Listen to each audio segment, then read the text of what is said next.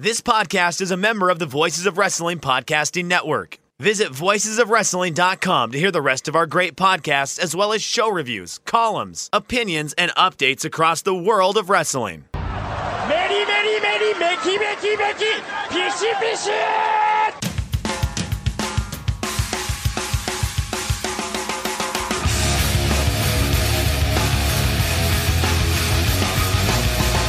are listening to the Voices of Wrestling podcast with your hosts, Joe Lanza X out and go listen to some boring podcast where they're, where they're afraid of their own shadow. Okay? Don't listen to Joe Lanza because Joe Lanza's not changing. and Rich Kraetsch. Give me a name. like him. Who delivers this guy in a big spot? Joe, don't yell at me. I like In, him. in the big spot, who delivers better than this guy? Stop yelling at me. I agree. Welcome once again to the Voices of Wrestling flagship podcast. I am Rich Kraetsch, alongside, as always, the King of Banter, Mr. Joe Lanza. Joe, what's happening? Hello, sir. You got any banter? Or are you ready to just get right into this? Don't it's that awkward thing again where we bantered already for. We did. We did talk. We talked AL 10 minutes. Central baseball and trade deadline, and nobody wants to hear that at all. That's pretty uninteresting stuff. So yeah, I don't know what to. uh I don't know what to banter about. I'm drinking a Diet Dr Pepper, one of your favorite drinks of all time. So. It, uh, would you declare it your favorite drink of all time? Like if you had, you know, we talk about the the one match, the one wrestler, the the the island game or whatever. Would that be your one drink that you would definitely go with forever? No, you know it's Coke Zero. Coke Zero. Okay. Yes, you know that. You know What it's Coke. phone- is that a rotary phone that you just heard ring? I intentionally have the rotary phone ringer set Oh, you you're so old.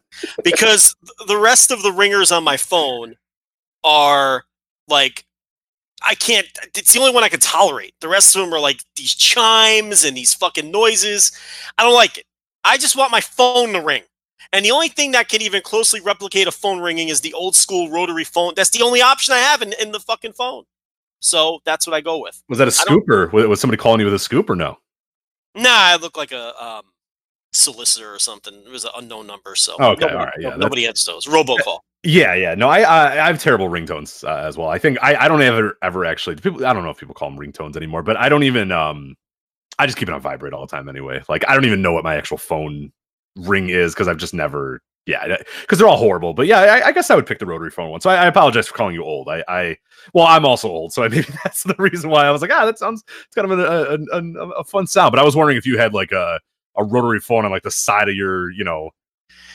where you go to No.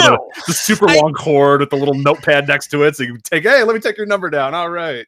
I do not have a rotary phone in the When's house. the last time you got rid of a rotary? When's the last time you had a rotary phone? When's the time, last time Joe Lanza, uh, when he finally disconnected the rotary phone and, and said, "This is it. I'm done with you." I have no idea how old you think I am, but I can tell you that I have never owned a house phone. So I'm probably not nearly as old as you think I am. I've So, I mean, never. uh, since you've moved out, you've always been cell phone. Yeah, the last time I had a house phone was when I lived at home when I was in high school. I've never owned a house phone in my life in a home that I paid for. I'm trying to remember. I, I the first apartment I had had one, and I just asked them if they could like disconnect it because it would like sometimes ring, and I never gave anybody the number. I don't know what the number was. I have no idea. And I was just like, hey, can you just like, like I don't want to unplug it. Just like take it out of the wall. Like it's just taking up space on the wall. People ask me, oh my god, a rotary phone. The hell, not a rotary phone, but like, what do you have with a house phone? I'm like, I know, I don't know. I've never used it. I don't know the number. I don't know why they gave it to us. It was so silly.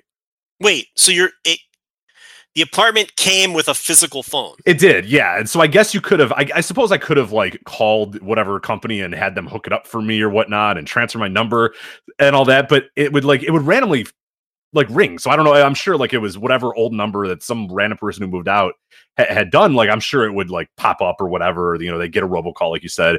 But yeah, for what inexplicable reason, it would just like randomly start ringing and randomly and and, and I had no idea why or or what was going on. It had like a tone, so I guess it was hooked up to something or someone, but I never knew what it was. And eventually they did go through and take them all out, which is pretty good. So See, I've had situations where I don't think so anymore, but like when you'd get internet set up, they'd give you a phone number. Oh yeah, no, uh, like my my internet always tries to do that. Every single time I try to update or pay my bill or do anything, they're like, "Hey, you want to add phone?" I'm like, "No, why would I want to add phone? What in why the hell in 2019 would I say, you know what? Yeah, hook me up with that house phone, baby. Let's do that. Let me pay an extra 20 bucks a month." Sometimes that's not what I. That's not Well, what I mean, though. What like I've had ISPs that were like, because I would have that argument where I say, "Look, I don't want to pay for a phone line." They'd be like, "No, no, no. You have to have a phone number." To have this. I'm like, but it's not dial up. They're like, it doesn't matter. You need a phone number to have our internet. So then I'd be like, all right, whatever then.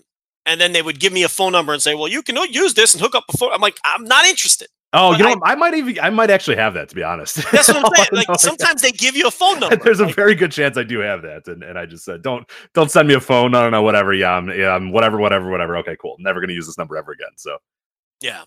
I, I do know one time when I was trying to to upgrade my internet or something, they were actually going to give me like forty dollars off to get the phone line. And I was like, no, I don't even want it, man. And they're like, well, sir, it's like forty dollars less. And I was like, I just just the idea of me adding a phone line to my and I just knew that like it was going to be an introductory thing, and then like a year later, it was going to skyrocket the price for this fucking phone line that I was never going to use. And I was like, I was like, no, dude, I'm I'll, I'll pay the forty bucks the rest of this year knowing full well that you're going to raise this thing up in another year or whatever. I don't want it. I just, it's just give me whatever rate I have, but why? I, I don't want a phone number. I do not. I- and I, I remember that coming up uh, about two years ago. So They are getting their money back and then some at some point if you say yes to that. There's no way they're going to give you a free service and $40 off and then just uh, let that ride. Oh, exactly. So oh, yeah. I had like, I, do you ever get this where they try to add home security to you all the time? Like they they hound me to like, hey, we'll save you a hundred dollars on your bill with this home security. I'm like, bullshit. Like, get out of here. Like, because I, I I have I'm very pessimistic. I never, as you said, I always know that at the end of the time, the end of the day, Xfinity slash Comcast or whatever is not in the business of giving me services that I don't pay for and then also taking money off my bill. So I was like, nah, get the fuck out of here. I don't want home security. And they're like, well, you don't care about your family? Like the guy on the phone line would be like, well, you want, you know, I, I almost thought, I almost had this to- idea. I almost had this idea that like somebody, they're going to send somebody and like rob my house and be like, see, we told you, you should have got like, only, you know, steal something small. You know, not not anything big, but just be like, ah, you know, or like break a window or something. Be like, you know, see, you, you do need this security. Like, you know, sometimes it's not a bad idea if, if Xfinity's listening. They should do that. Is, is send That is a to good someone's idea. house. Yeah Yeah. and be like, well, I mean, you know, this is why we tell everybody to get it, you know. Send an assailant to your home. Right. Not like, yeah, not to do anything too bad, but maybe, you know, jiggle a, a, a, a door, you know, break a window, maybe steal a a, a, a PlayStation or something, you know, just something kind of tiny to, to, to Steal a you know. PlayStation. That's that's like a four hundred dollar. I know, I would be very upset by that. That is, I believe, the second most valuable thing I have in my entire house. I, think I thought you, I thought you were gonna say a toaster or something. You, you're going right to a PlayStation. Yeah, they might as well take. I don't know if I, I don't know if I noticed they stole my toaster. I think it would take me at least six months before I noticed they stole my toaster. So Do you own a toaster? uh, I do. Yeah, I didn't own a toaster till I got married, and then the toaster somehow made its way into the house when we merged homes. But I didn't own a toaster before then because I've never understood the concept of intentionally burning your bread. I don't understand. I do that. like I do like toast, but I really don't eat like sandwiches that much anymore. So well, you you eat toasted peanut butter and jelly, which is bizarre. I do. Yeah, I remember that from like six years ago. That was oh, that's a real deep one. Yeah, that's an old school one. That was I was I I was in the the, the the house phone apartment at that time. Not only do I remember but- that, I discuss that with people in my real life. I say I know somebody. it can't be it can't be that bizarre, can it? well, really? I, I, well, I'm curious. I, I always say, listen, I know somebody who eats toasted peanut butter and jelly. Do you find this strange or do you not find this strange? I've been taking that poll for the last six years because I found that so bizarre. And you you got real defensive about it too. Like you were you were in you were like incensed I do remember that. That I did not ever hear of that. And you got like, and I was like, oh, take it easy there, guy. I just never heard of toasting the bread on a peanut butter. Because again, I'm not a toast guy. I I I don't toast anything. Well, what was the feedback you got from the poll? Is, is am I completely out to lunch there or I haven't met a single human who's ever heard of that. really? So I don't know where you got that from. Um, but I guess you just enjoy the crunch of the burnt bread with the peanut Well, I butter. don't burn. I don't burn it. You know, I, I, kind of keep it on the low end of the of the of the spectrum. Just a little little crispiness to it. Like like I don't know. Do you do you if you grill hamburgers or whatever? Do you do you grill the buns or no? Do you just go straight bun out of the bag? I don't like. I don't. I don't. I don't. No, I don't mess with my bread. I like my bread to be the way it comes. I don't. Interesting. No okay. toasters, no grilling buns. Not into it. I don't do it. Um, never been a toast guy. It's just a weird.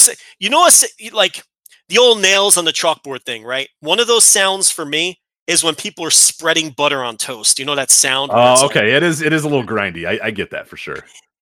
Ugh, it just goes right up my spine. What does an English muffin do? Does that enrage you uh, beyond belief? Because like that is the ultimate of like the the you know it's got all the bumps. I'm sure somebody somebody spreading butter over an English muffin is probably your worst nightmare. it has the nooks and crannies. right. Oh, of course. That's what it has. Growing up, my mother was big on the English muffins. So yeah, it annoyed me to no end. She would put and and and it would really annoy me because she'd put tuna on the English Oh, muffin, gross. I hate tuna. so that sounds terrible. lathered in my least favorite food item, mayonnaise. Oh, so God. that's that's my mom too. My mom loves fucking mayonnaise and tuna and like egg salad with extra like it's just disgusting. Yeah. So Ugh, oh, I could not stand the mayonnaise. And then she'd bite into it so I'd get the crunch of the nooks and crannies of the toasted English muffin, and then the mayonnaise sound. And then when she would chew, you you hear the mayonnaise smacking people's mouths when they're chewing.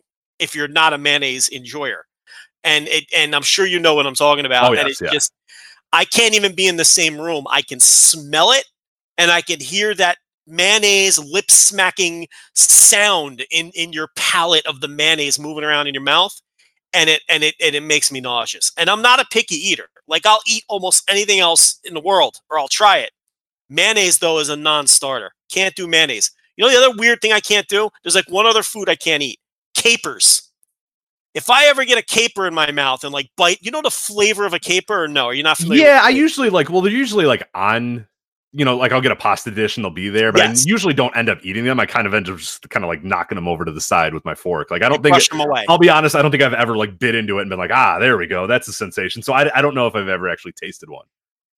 capers and cloves those two things i can't stand them people put cloves into ham i don't know if you ever had a slice Ooh, of ham I've never, no, I've never had that. there's like a clove uh the, the worst but those two things and mayonnaise can't do it um i know that rich hates the onions this is how you know we've been doing this show too Just long. like the onions. Yeah, that's very true. Yeah, we're, we're rich does not like the onions and he's scarred as a young youngster because his parents would just go to fast food establishments and they wouldn't say no onion and they would just make rich get the burger with the onion and that probably enhanced your hate for the onion i'm guessing as, into its Absolutely. Oh, for sure. Yeah. Sorry, my my dog is barking in the background there, but uh, no, it would always do that. Or like my dad would just like cook stuff with onions, even though I was like, hey, I don't. Hey, can you make this without onions? He's like, yeah, sure. And then like lo and behold, I'd bite into a meatball and it's filled with onions. I'm like, what the fuck?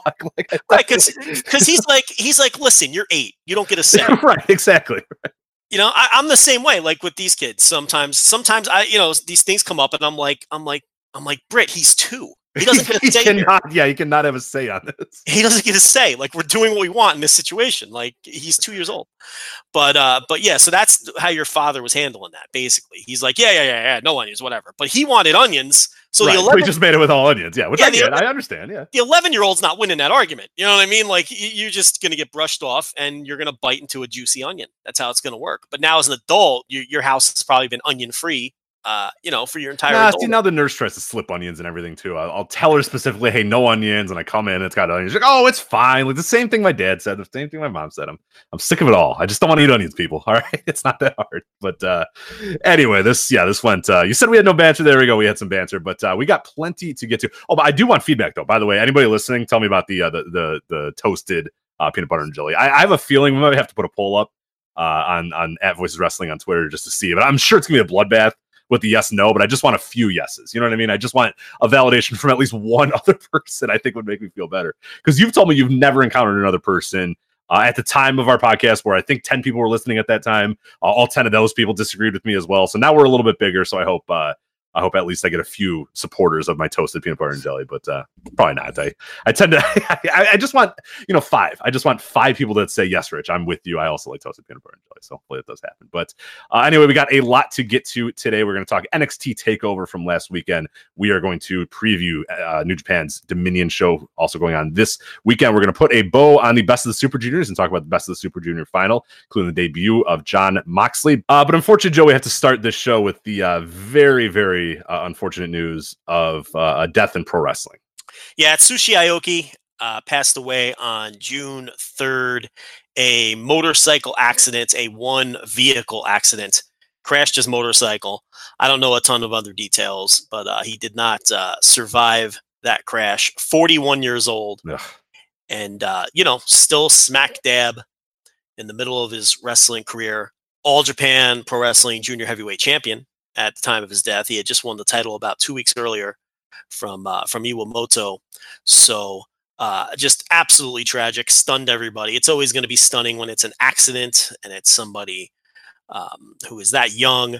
And in this case, you know, we've we've dealt with um, a number of wrestling deaths over the last few months. Uh, a, a, lot of them, you know, older wrestlers like Nikolai Volkov and most recently Silver King, who who died in the ring, and and, and that was a shocker and, and incredibly tragic. And here we have another wrestler who was still, um, you know, basically in his prime as a pro wrestler and as a as as a man. I mean, 41 years old is way too young. Um, but yeah, that's you know, motorcycle accident. I'm not a big fan of the motorcycles. I'm not No. here to preach. I'm Definitely not, not here as well. Yeah, I've had I've had a, unfortunately a few friends that have uh, have have either been very seriously hurt or died on on motorcycles. So yeah, I'm very uh, not I don't want to say anti motorcycle, but uh, definitely not a huge fan of them, like you said. So not a big fan myself. Don't understand them. I mean, you know, my my well, I don't want to say stepfather, but the man my mother married, but I was already an adult when she married him, so it's kind of weird calling him my stepfather. You know what I mean? But uh, for for the sake of the arguments, uh, my stepfather is a big motorcycle enthusiast. Uh, not a fan of him. Um, you know, I had a friend in high school died in a motorcycle accident. I just think they're they're they're very dangerous. Um, but uh, that was the case here, and and it's always just a little more shocking when it's not you know an older wrestler who had who had lived a, a long life and it's somebody this young and somebody who everybody who a lot of people listening to this probably just watched you know win a major title so um you know it's it's a shocker as far as aoki goes as i said he was the all japan junior champion at the time of his death but more so than that very important person behind the scenes Mhm. at all japan right hand man of jun akiyama uh, pretty much attached at the hip with Akiyama uh, for many years, um, a liaison to the to the uh, outside talent, a the trainer, head Uh, head trainer of the dojo.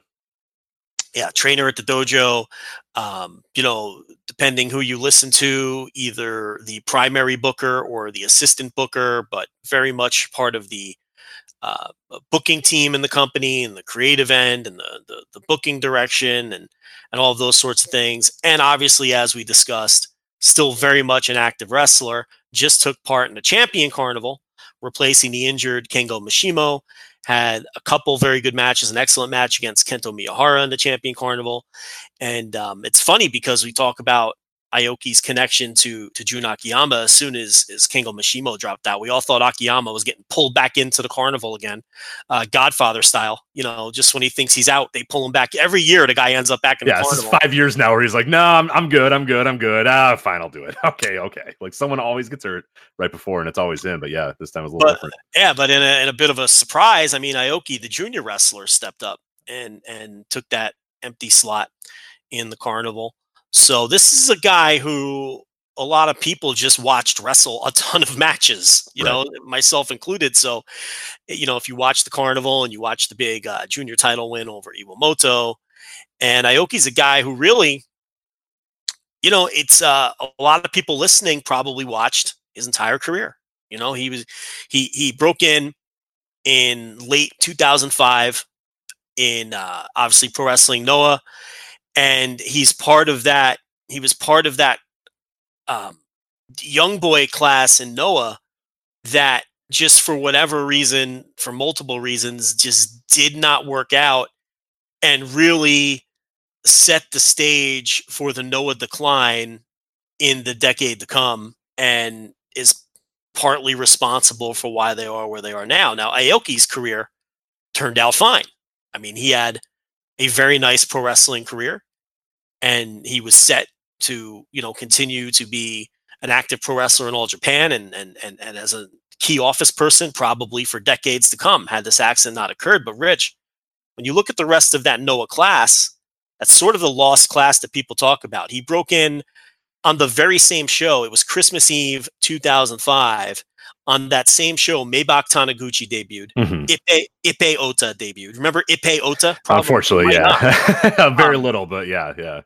Akihito Ito also debuted on that show. All four of those guys debuted on the same show. A couple months earlier, Genba Hirayanagi uh, debuted. So when you look at that class, okay, Ippei Ota, he quit after a couple years and disappeared.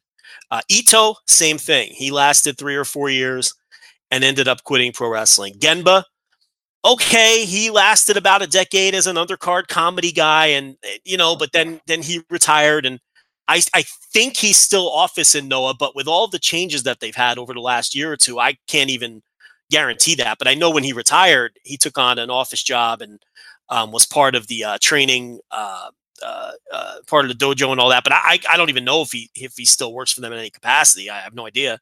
And then you've got you know Taniguchi, who at the time, believe it or not, Rich, because uh, this might be a little before your time following Noah. Taniguchi at the time, people he was a legitimate heavyweight prospect.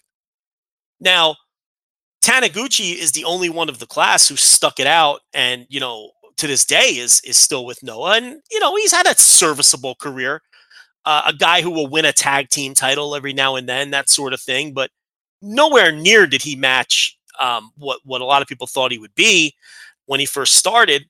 And you know, as the heavyweight of the group, they really needed him to work out. Yeah, and, especially in that company at that time. And it just it didn't. And and of course, then there's Aoki, who you know had you know, he easily had the best career of that class. I might be forgetting one or two guys, but I think I got. I think that's it. I was kind of trying to um, do some research, and I think you got all four of them that were.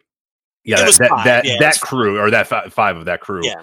uh, right there. You know, at, at, that one moment, and there's probably some guys that came in. You know, maybe a few times, a little bit after, a little bit, uh, you know, before. But yeah, that that it was those five that kind of emerged together. And yeah, unfortunately, when when the best guy you said is either Taniguchi, the best guy at least for Noah uh, was Taniguchi, then Aoki, you know, probably had the better career, but as we'll get to in a he bit, was, not all of it was done by, in Noah. Yeah, unfortunately. That's so. right. I mean, so so Ito and Ota retired relatively quickly, three or four years in. They were gone. Uh, Aoki, of course, left with the rest of the burning guys. He left with Jun Akiyama, Go Shiozaki, Kotaro Suzuki, and Yoshinobu Kanemaru halfway through 2013. Um, you know, Akiyama took those guys and left for all Japan. So Aoki, who easily, uh, and at that time, I mean, he hadn't accomplished a ton in Noah yet, but it was clear that he was going to be a guy in the juniors division. There's no question he was going to be a guy. He had, you know, the short-lived tag team with Kenta. He had the tag team battles with Kenta before that. Um, he never, I don't think he ever got the big singles win over Kenta. He Kenta, he was always paired with Kenta in the in the tags, and then they had a probably five or six singles matches, and I don't think he ever beat Kenta before he left. And obviously, he's never gonna he's never gonna get that big win over Kenta. Um, so I don't think he ever got that one, but it was clear that they were setting him up to be one of the big juniors moving forward. But then Akiyama took all those guys and and left for all Japan. So by that point in time, the only one left was Taniguchi because Hirayanagi, Genba retired. Well, he probably retired 2015, 2016, somewhere in there. But by 2013, 14, everybody knew that Genba wasn't going to be a, star or anything right, like that. Right, he right. was just going to be an undercard guy. So now, you know, by by when, by the time Genba retires, the last one left is last standing is Taniguchi. And again, he's had a serviceable career, but um, that can't be the one guy from the class who has the most success within your company. And it was just, it's the lost class of Noah. And Aoki was part of that. And if he had stuck around, he would have been the star of the class because once he got to All Japan, he started winning junior singles titles and those sorts of things. And the other thing about Aoki that people don't may not understand, and maybe they do now, seeing that he was only 41 when he passed away, is Rich. He started very late. He was 28 or 29. Right, right, right. Because yeah, I, I, think I was initially no, because I know I knew how old he was. I knew he was 41. I knew he was in his 40s. And then I remember, you know, un- unfortunately, I, you know, as you said, I didn't know a ton about Noah's past or whatnot. I wasn't, you know, watching or actively kind of following at the time. So when I was, you know, after his death, looking at some of the research and, and, and getting ready for the show or whatnot, I look and I'm like, 2005, like he started in 2005, like essentially for all intents and purposes, 2006. And it, I would have thought, you know, given his age, that oh man, this guy is definitely a dude who started maybe in the early 2000s or something like that. I was stunned to hear that it was, you know, late, late, late 2005 that he debuted uh, and didn't really get going until like yeah, 2007, 2008, 2009 is until when he really started kind of coming up onto the scene. And it's like wow, for for a guy who you know is what age he you know of course he was when when unfortunately he passed away. It was kind of surprising that like oh shit, like he did start very very late. Yeah. And, you know, by the time, because then he had won a couple junior tag team titles. I Mhm. know he had, you know, the team with Kotaro Suzuki is the one that people probably remember. The short lived pairing with Kenta. And then I, he, he had won the tag team titles with Marufuji as well, the junior tag team titles. And, you know, you really felt like he was really about to get cooking when they left for All Japan. And then he goes to All Japan and he won the junior title a bunch of times. He passed away as the junior champion. Um, and you know, he won the equivalent.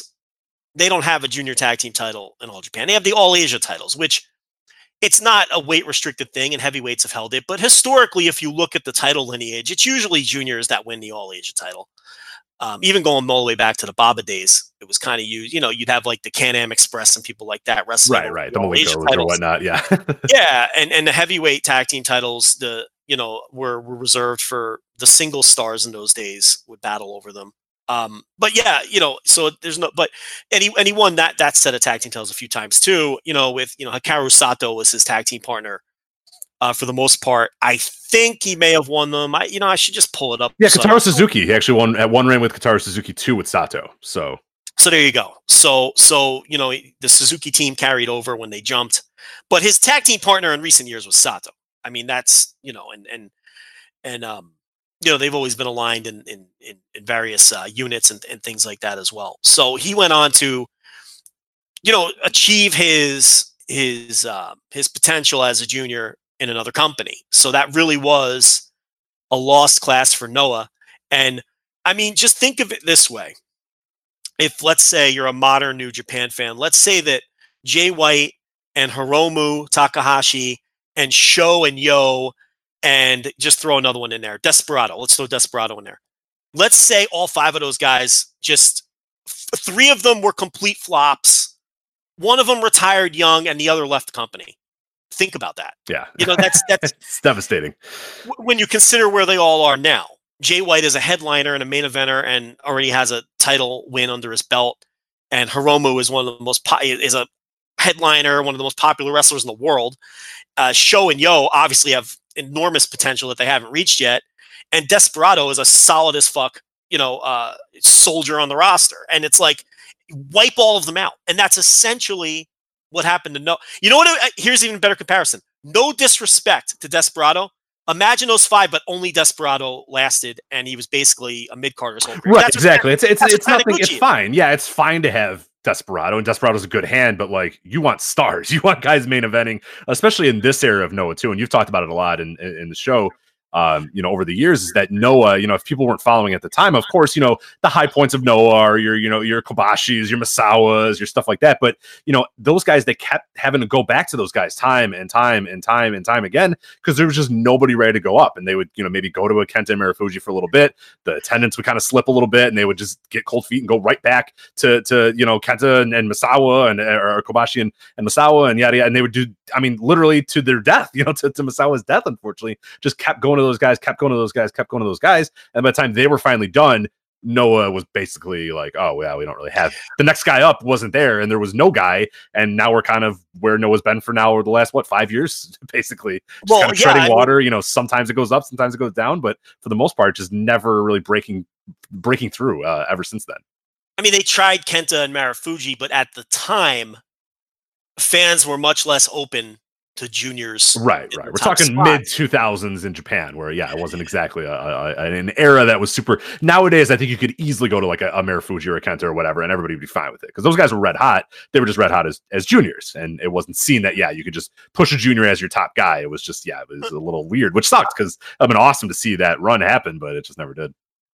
I mean, it's it's been litigated a thousand times, but they also would cut it short because they would panic. You know, the the big Marufuji Kenta main event didn't do a good number in comparison to what like Misawa was doing, but did a number that Noah would literally, you know, murder for today. right, right, but it wasn't. Yeah, it wasn't reaching the Misawa levels, and it's like yeah, maybe nothing is going to, guys. Yeah, like it didn't it didn't sustain it didn't hold and then they would panic and say well well these guys can't draw so there is an argument to be had that if you stuck with it they got over as juniors obviously they didn't completely tank when you tried them on top maybe eventually fans would have bought in. And maybe if they eventually would have got those big singles wins over those other guys, which they never did, that would have helped too. Go Shiozaki was the other guy that they were really hoping for. And his career has just been snake bitten. I've talked about it a million times. It's, you know, every time he got an opportunity, it was like one time he got an right when Misawa died. And it's like that derailed him. And then mm-hmm. it's like, it, it, eh, it seems every step of the way, Shiozaki was snake bitten. And I'm not sure he ever would have been a mega star anyway. Maybe he just didn't have enough charisma. But he was the other one. Taniguchi just never panned out, and people figured it out pretty quickly with him. But when he first came in, people had high hopes. And then it's like, okay, so Misawa passes away, Kobashi retires. You know, you've got Akiyama, you've got Go, you've got these two juniors that you know they, they just weren't. And it's like Noah definitely dropped the level with that next group, but then this during this whole time is when this lost class was quitting and uh, just not working out and not gonna, and they should have been the ones to follow Go Shiozaki and Kenta and Marufuji. And and that's why it really fell off a cliff after that. You know, burning leaves, you're left with Marufuji, Kenta, and really a whole lot of nothing. And that's when this group of five guys, if they would have worked out, really could have been the next stars to go along. And then, you know, then Kenta and put those guys over. But Kenta and didn't have anybody to put over. it's like, you know, and then it just all fell apart from there. And to me, you can really point to this 2005 slash 2006 class as where everyone kind of recognized trouble was brewing. Rich, there was a period there where Noah didn't have a single full-time contracted wrestler under the age of 30 on their roster. yeah. and that and it's because these guys either retired or left or started late. Aoki and, and, and Taniguchi, the two that worked out best, were both 28 years old when they started. So it's not like these guys started when they were 18 years old and had a ton of time to grow into the roles either and see what was going to happen. They were already practically, they were knocking on the door of 30 uh, in their first match. So Noah just never was able to restock the pond. And, you know, and that's where they are what they are today. And look, Noah's my favorite company of all time, but it essentially doesn't exist anymore. What it is now is it gets the respect of a major league promotion because of its history and all of that. But in reality, it's an indie. And we all know that. And we don't like to say it. But Noah is an indie. It's a mid sized indie at this point. I think that's fair to say. They'll draw 2,000 fans twice a year or whatever it is. Um, you know, and then they'll struggle to fill Korakuen in the rest of the year. And then they'll do house shows that do 600 fans. I mean, it's an indie. And it's a shame and it's sad. And now they don't even, you know, they they got rid of the colors. And really, you can point to more than ever with this Aoki news, and I'm gonna connect all this. That Marufuji 20th anniversary show last September 1st. I want to say September 1st, uh, the Marufuji show. Um, all of the burning dudes who left for All Japan at some point had returned. Kanemaru came back to Noah when All Japan was struggling. Go Shiozaki came back to Noah when All Japan went through some struggles. Kotaro Suzuki, uh, you know, came back and as, as an invader and all that. Uh, but the last two were Jun Akiyama and Atsushi Aoki. And they came back together and worked a tag team match on that Marufuji anniversary show. And at that point, all five of the of the burning guys who left had finally come back to Noah and worked at least one match. And to me, that show, that Marufuji 20th anniversary show, you know, in the big building with a with a packed house of rowdy fans, with the green ring, Jun Akiyama on the show, Kenta coming back to work the main event against Marufuji. Rich, I love that show. And in hindsight, with a couple of months to reflect, where rumors are flying all over the place. We have people telling us every day that Kenta is New Japan bound at some point, and now it's Sushi Aoki passing away, and Jun Akiyama working the one match. Yeah, he's never going back there. And- and- yeah, and- never and and um it's like and Kanemaru now entrenched in in New Japan. It's it's I look back at that Marufuji anniversary show and that's it. That was it for Noah. That was the last hurrah.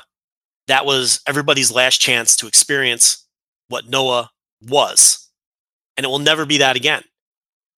Because a few months later, you know, the new owners, they changed the colors. It's not Noah anymore. It's not. I don't know what it is, but it's not the pro wrestling Noah that I loved, or that you know everybody listening loved. But now with Aoki's death and that Kenta Marufuji match as the main event, it's just so it's such a symbolic show. Akiyama and Aoki coming back for that show. Yeah, great match by And- the way. That was my favorite match on the entire show. Time limit draw too. It went 30 minutes with uh, Harada and, and Sugiura, and it was awesome. Like the, the Marufuji, uh, you know, Kenta slash whatever. I think he was a Tommy uh, officially in that match. I know that's the one that kind of got a lot of the headlines, and and that's the one that kind of made you feel emotional because it's like, oh, holy shit. But man, that that that tag match of like the matches on that show, I mean, that was just awesome. Awesome, awesome stuff there. And it felt like Akiyama and Aoki were kind of proud to be back in some ways. You know what I mean? Like they had had a lot of tough you, you know hard feelings throughout the years but it felt like okay this is where we started this is where you know not necessarily where we started but this is kind of where we belonged for for a while and then obviously we've moved on and done our other things but it just there was a certain symbolic moment like you said for those two guys coming out there and and, and being a part of that match going a time limit draw uh w- with Harada and Sugiura and then obviously just kind of capping the show off uh you know with Marufuji and, and, and Kenta so yeah you're absolutely right about that one it, it kind of That's stinks it, in that's retrospect to go back yeah That's the end with all this chain of events. That's it. I mean, finally, all the burning guys returned. And, you know, I, I don't care if he worked as a Tommy. That was Kenta versus Marufuji. And uh, that match meant a lot to me. I, I, that, you know, that was, and it just felt vibrant and it felt like Noah again. For one night, they rebottled it and it just felt so good watching that show. But that was it. That's the end point. And, you know, Takeshi Sugiura is, is so good and such an underrated all-time wrestler. And and but you know, he's almost 50, so he's not going to last forever. And then after that, you know, what's left? The last man standing is Taniguchi. And you know, it's like and again, no disrespect to him. He's had a nice, you know, nice little career, but he doesn't give anyone the feels. You know what I mean? There's just nothing left after Sugiura. And this company, this incarnation, maybe they'll be success. Listen, maybe they'll be a they'll find a star, and it'll happen for. But you know what? Even if they do, it's not the green ring. It's not the pro wrestling Noah that we all loved, and it never will be again. It ended on that night. But very sad news with Aoki, and it's it's a major loss with the things that don't matter. The stupid junior division and the stupid you know in ring and it, it, it's a major loss from that perspective but it's an even bigger loss behind the scenes with him being so integral to all japan. And it's just terrible that a 41 year old man is cut down at that point in his life. Absolutely and uh we we we haven't made official plans yet but hopefully we'll be able to have a chance to do like we did with the silver king uh, on patreon where we maybe watch a few of these aoki matches and talk about them uh the one even if we just do one match what we have to we've talked about this many many years ago. I think we did it for a joe and, and rich recommend matches to each other god years and years and years and years ago.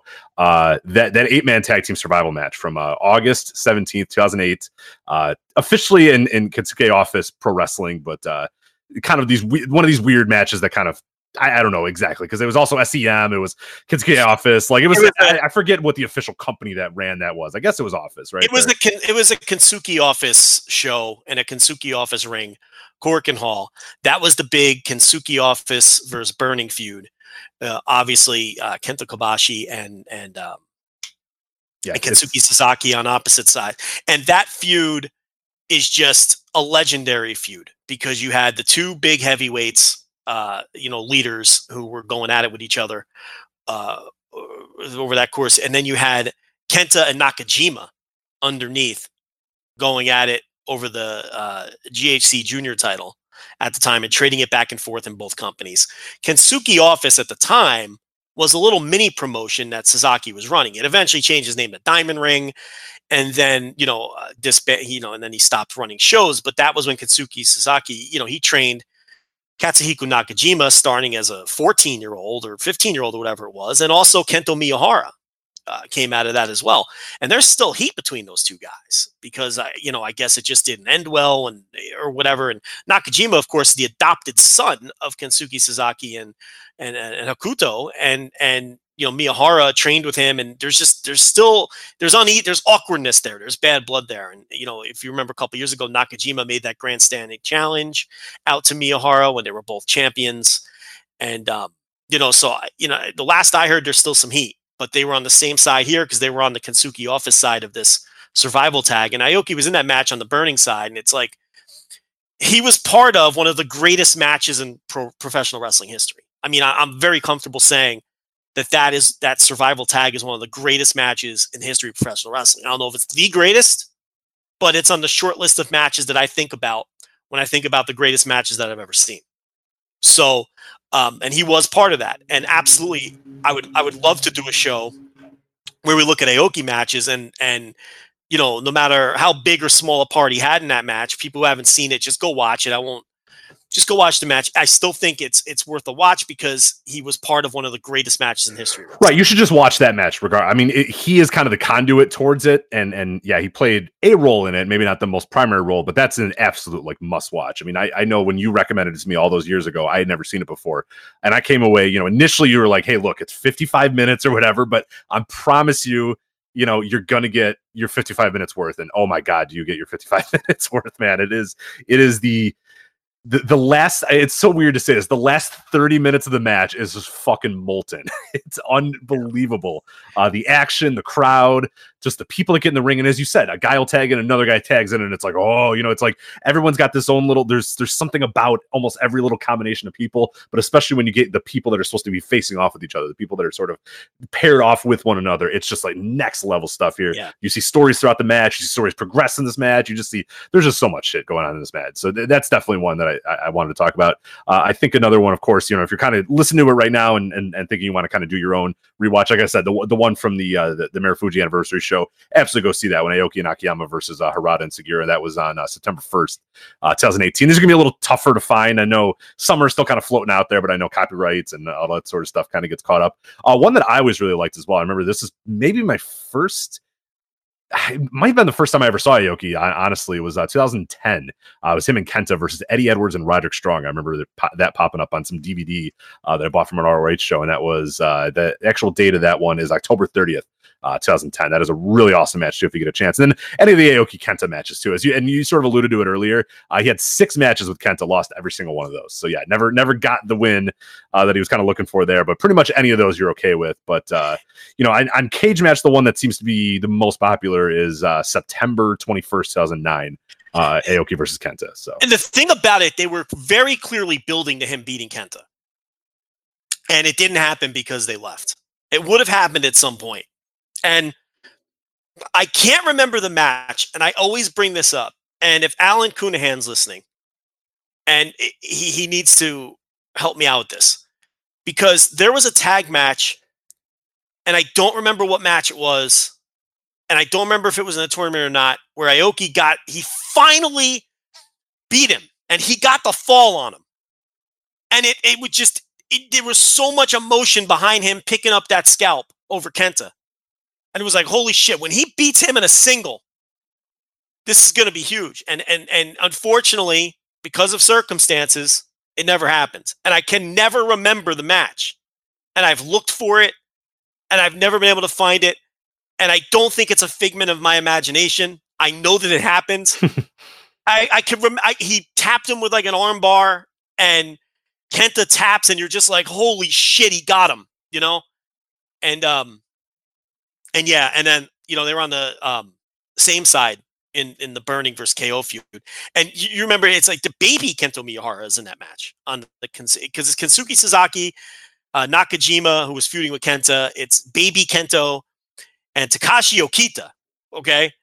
And then it's um on the other side, it's it's of course Kobashi and Kenta and Aoki, and then one of those guys from the lost class that we just talked about, Akihiko Ito, who Ito, who who again he didn't make it, but um yeah, legendary all time match, and uh, Aoki really um, he it's a lot of great tags with him because obviously he held a bunch of different tag titles, and um yeah, that that burning KO feud though, it's one of those where it's like you should really just go back and watch the whole feud and watch it in order.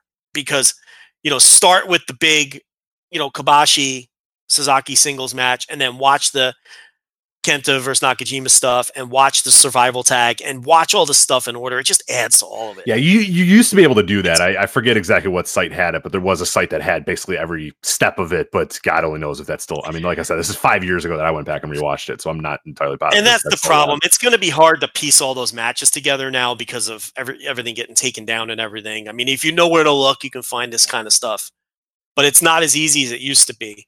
So, I mean, you do have to do some digging.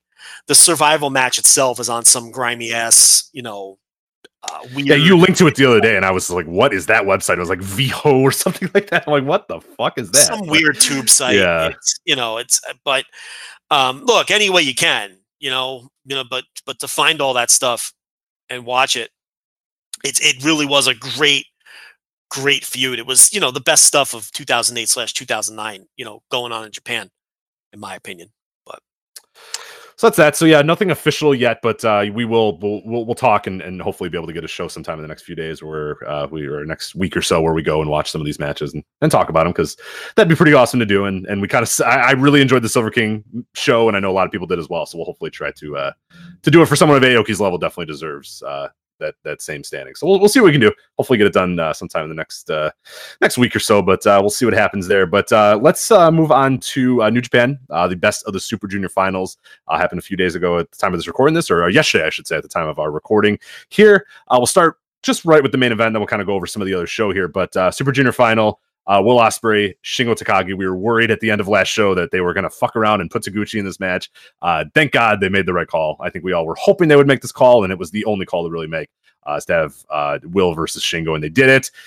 And Joe, they had a goddamn fucking match. Jesus Christ, did they have a match? We'll talk about it. But uh, what do you think of this match before we kind of get into the review? And I should mention as well, Grapple uh, is the sponsor for this uh, this uh, show review. Uh, G R A P P L. If you want to download the app and join us, uh, do star ratings for every single uh, modern show going on and a lot of the old school shows so you can go back and and and rate stuff from uh, all japan's past wwe's past a bunch of other stuff g-r-a-p-p-l but just want to mention that this review is sponsored by our friends there but uh yeah joe uh thoughts on ospreay and shingo as the final Yeah, I mean, subscribers heard my preview to this match, and I, I really thought that it was going to be impossible for this match to not be great. The question was going to be how great, because you've got Will Ospreay who always delivers in the big spot, and you've got Shingo who's just been so good. But more than that, you had the story of Shingo coming in being this unstoppable monster, and the story of Will Ospreay and you know him potentially moving up to heavyweight and it was the match that uh, you know universally everybody wanted in this final and um, it really when they got into the ring and they were standing there i don't know about you but it felt like a special match before the bell even rang.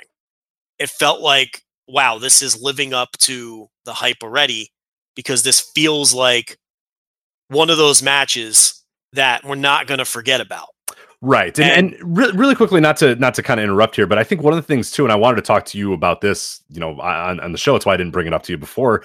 Is one thing that I loved about seeing these two guys square off and this match happen, and the crowd go nuts. We're in, you know, the sumo hall and all this sort of stuff, and and it's kind of a personal thing too. And a lot of people are probably going to hate the segment, but it's fine. I don't care. Um, is both of these guys? I, I I felt a weird. I don't want to say proud. Proud's not the right word, but I felt like a certain joy or a certain like I, I don't know. I, I don't know the exact word to describe it, but these are two guys that I think you and I have both liked for years and years and years. The first time we laid eyes on Will Ospreay while we were doing the show, we said, "Oh my god, this dude." This guy is going to be the next big thing in wrestling. Shingo's a guy who, despite many detractors, and Will Ospreay, of course, has many, still to this day, many, many detractors. And we always kind of said, "Fuck those people." Will's a man. He's going to be awesome, and he is awesome. Uh, and Shingo, same thing too. Shingo has a lot of his distract- uh, d- detractors, even people that are hardcore Dragon Gate fans. There are some of them that still don't get Shingo, don't like Shingo. We were always pro Shingo from way back in the, the first time I ever saw him uh, in DGUSA and going back and watching Dragon Gate stuff. He was one of my favorite guys. So this was not only just like a big match where you know in front of Sumo Hall in the main event of the Super Juniors, and it felt like a big deal. And these guys squared off, and the crowd's going nuts, and and Kevin Kelly's screaming about how awesome this is, and all this sort of stuff. And it felt like it had this this certain weight to it, but it also had an extra weight, I think, for me. And I wonder if it kind of had for you as well, because it's like these are two of like this show's favorite wrestlers ever. You know what I mean? Like two of the guys that we've been talking about and arguing with people with for years and years and years and years.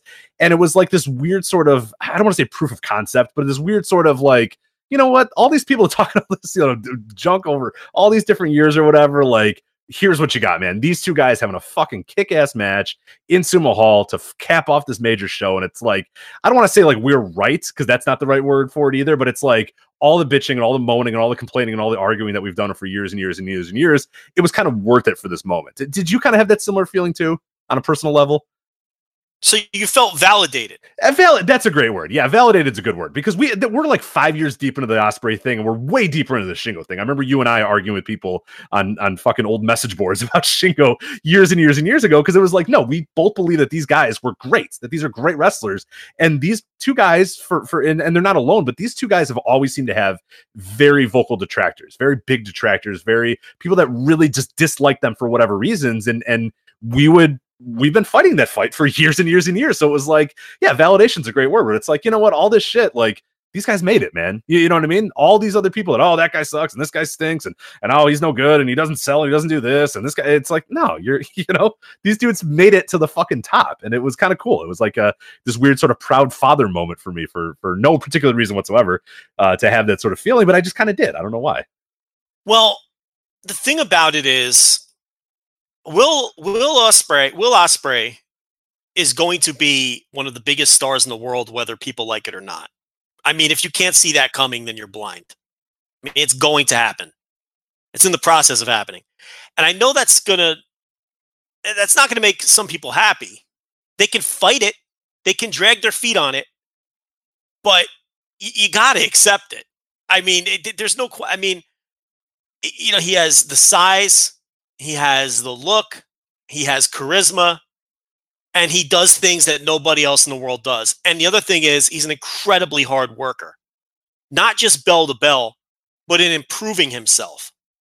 And, you know, just things like putting on the necessary size to be a main eventer, which he's in the process of doing.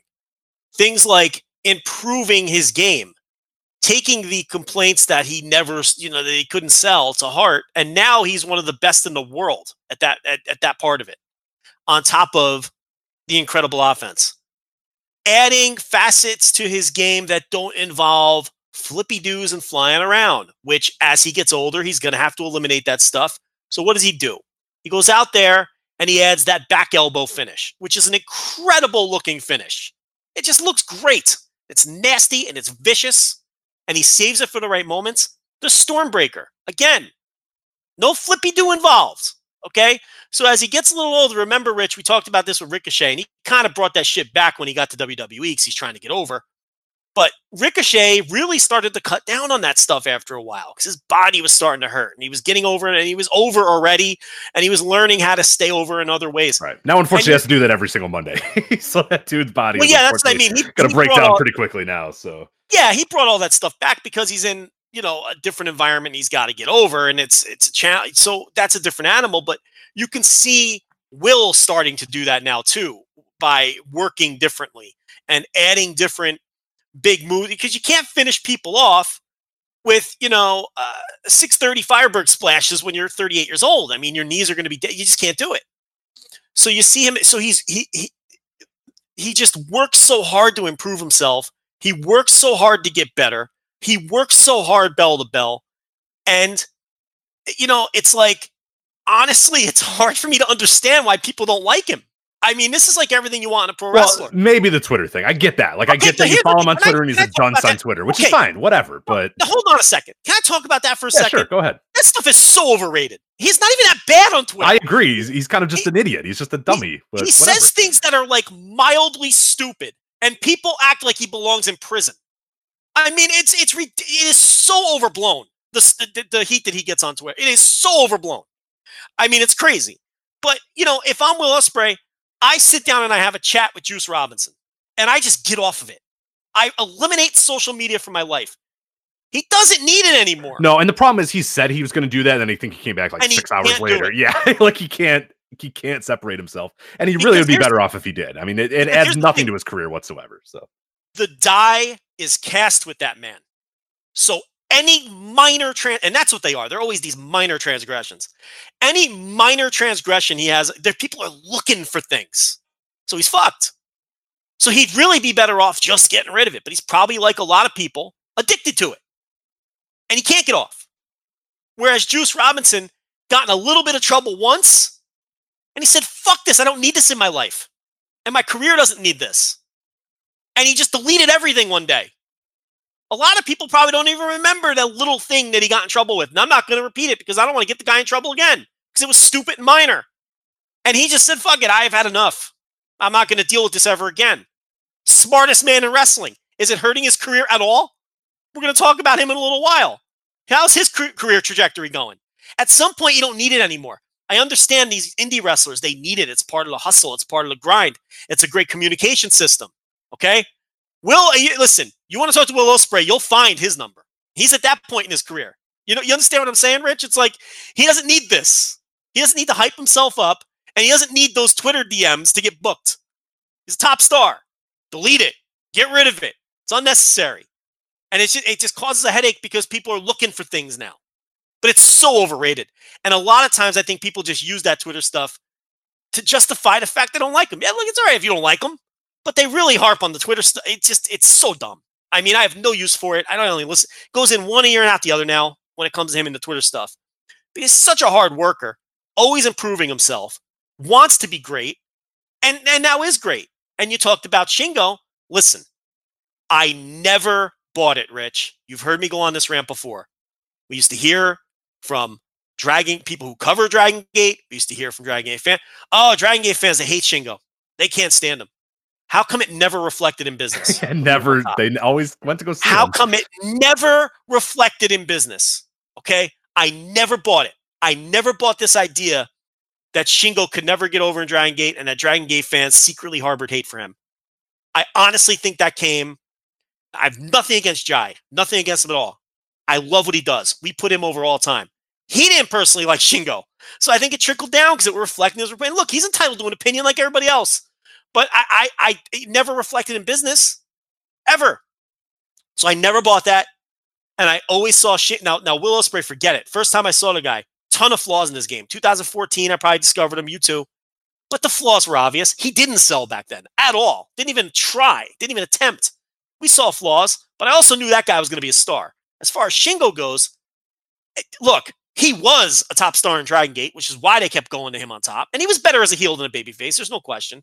Okay, the 2015 2016 heel Shingo run, legendary. One of the best title runs in the history of Dragon Gate.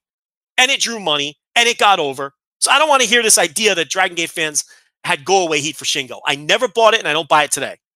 And I always believe that Shingo had the ability to be a top level star outside of Dragon Gate. I just didn't think we'd ever find out. But all the turmoil happened in Dragon Gate. A lot of people left. Akira Tozawa, CIMA. CIMA took his boys with him. Uh, you know, Shingo uh, left. Shingo goes to New Japan, and it was obvious from the moment he arrived this could be a top guy. He could be a top star, not just as a junior. And that was another theme of this match. It's like we know that it, it, this turned out to be exactly what I thought it would be a match that no one's ever going to forget about. Off the top of your head, give me the 2014 Best Super Junior Final. You probably can't do it. You're never going to forget the 2000. I think that one. I do think that one was Alex Shelley and, and Devitt, wasn't it? That, that was 2012. 13. That was 12, I think. Never 12 or 13, because that was the year Devitt turned. Um, but but anyway, my point here is I don't know 2014. Okay, there you go. You won. And, yeah, but whether anyone can name it or not, my point here Ricochet, is I think Ricochet may have won it, but that's you're always going to remember the, the the 19 one, and you're going to remember this match, okay? Because it's just a and because both of these guys too are going to move forward. They're planting their flags in this company. Neither one of them are going anywhere, barring something unforeseen. Will's moving to the country. Okay. Uh, Shingo just got there and he's getting a mega push. Why would he leave?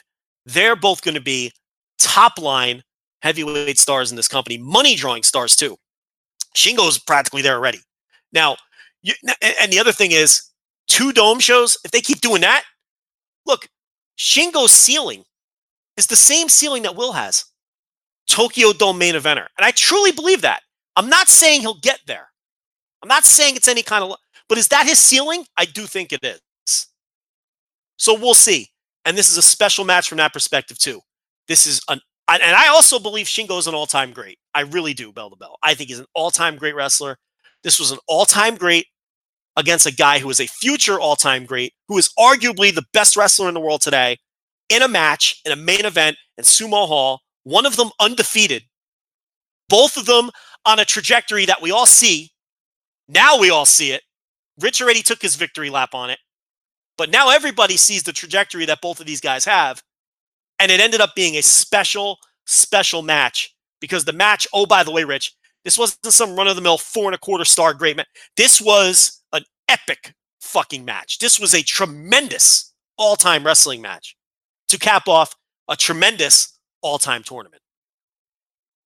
Yeah, so that like, kind of gets in the nuts and bolts of the match itself. I mean, like I said, the molten heat from the crowd almost the entire time. And I think one of the cool things about it, we'll get to kind of our ratings a little bit and, and where grapples at and, and all that sort of stuff in a bit. But I just kind of want to talk a little bit about just sort of it, it, the match itself. And and what I loved about it is it, because it was a main event. And like you said, I think the more important part of this was yes, it was the finals of the best of the Super Juniors, but it really almost through the entire match felt like this isn't really a junior match. Like it features guys, you know, vying for that trophy, but like you said, it felt like these two dudes are their trajectories are way above juniors their trajectories are Tokyo Dome main eventers. And, and and we saw just as such even when when it ended as well. You know, not to kind of jump ahead to the end, but you know, Will says, Hey, you know, I, have won the best of the super juniors and uh, you know, I want to win that title, but I also want the champion to face heavyweights and and and and juniors and uh, whatever. And then we're seeing already, we'll talk about the Dominion show. We're already seeing Shingo maybe already on the trajectory of moving past, you know, the junior already, even though I think it's probably gonna take a little bit before he's officially officially a heavyweight. But still, we saw, you know, they, they couldn't deny it when that match was over. They're like, no, these dudes are just fucking stars, regardless of if it's heavyweight heavyweight,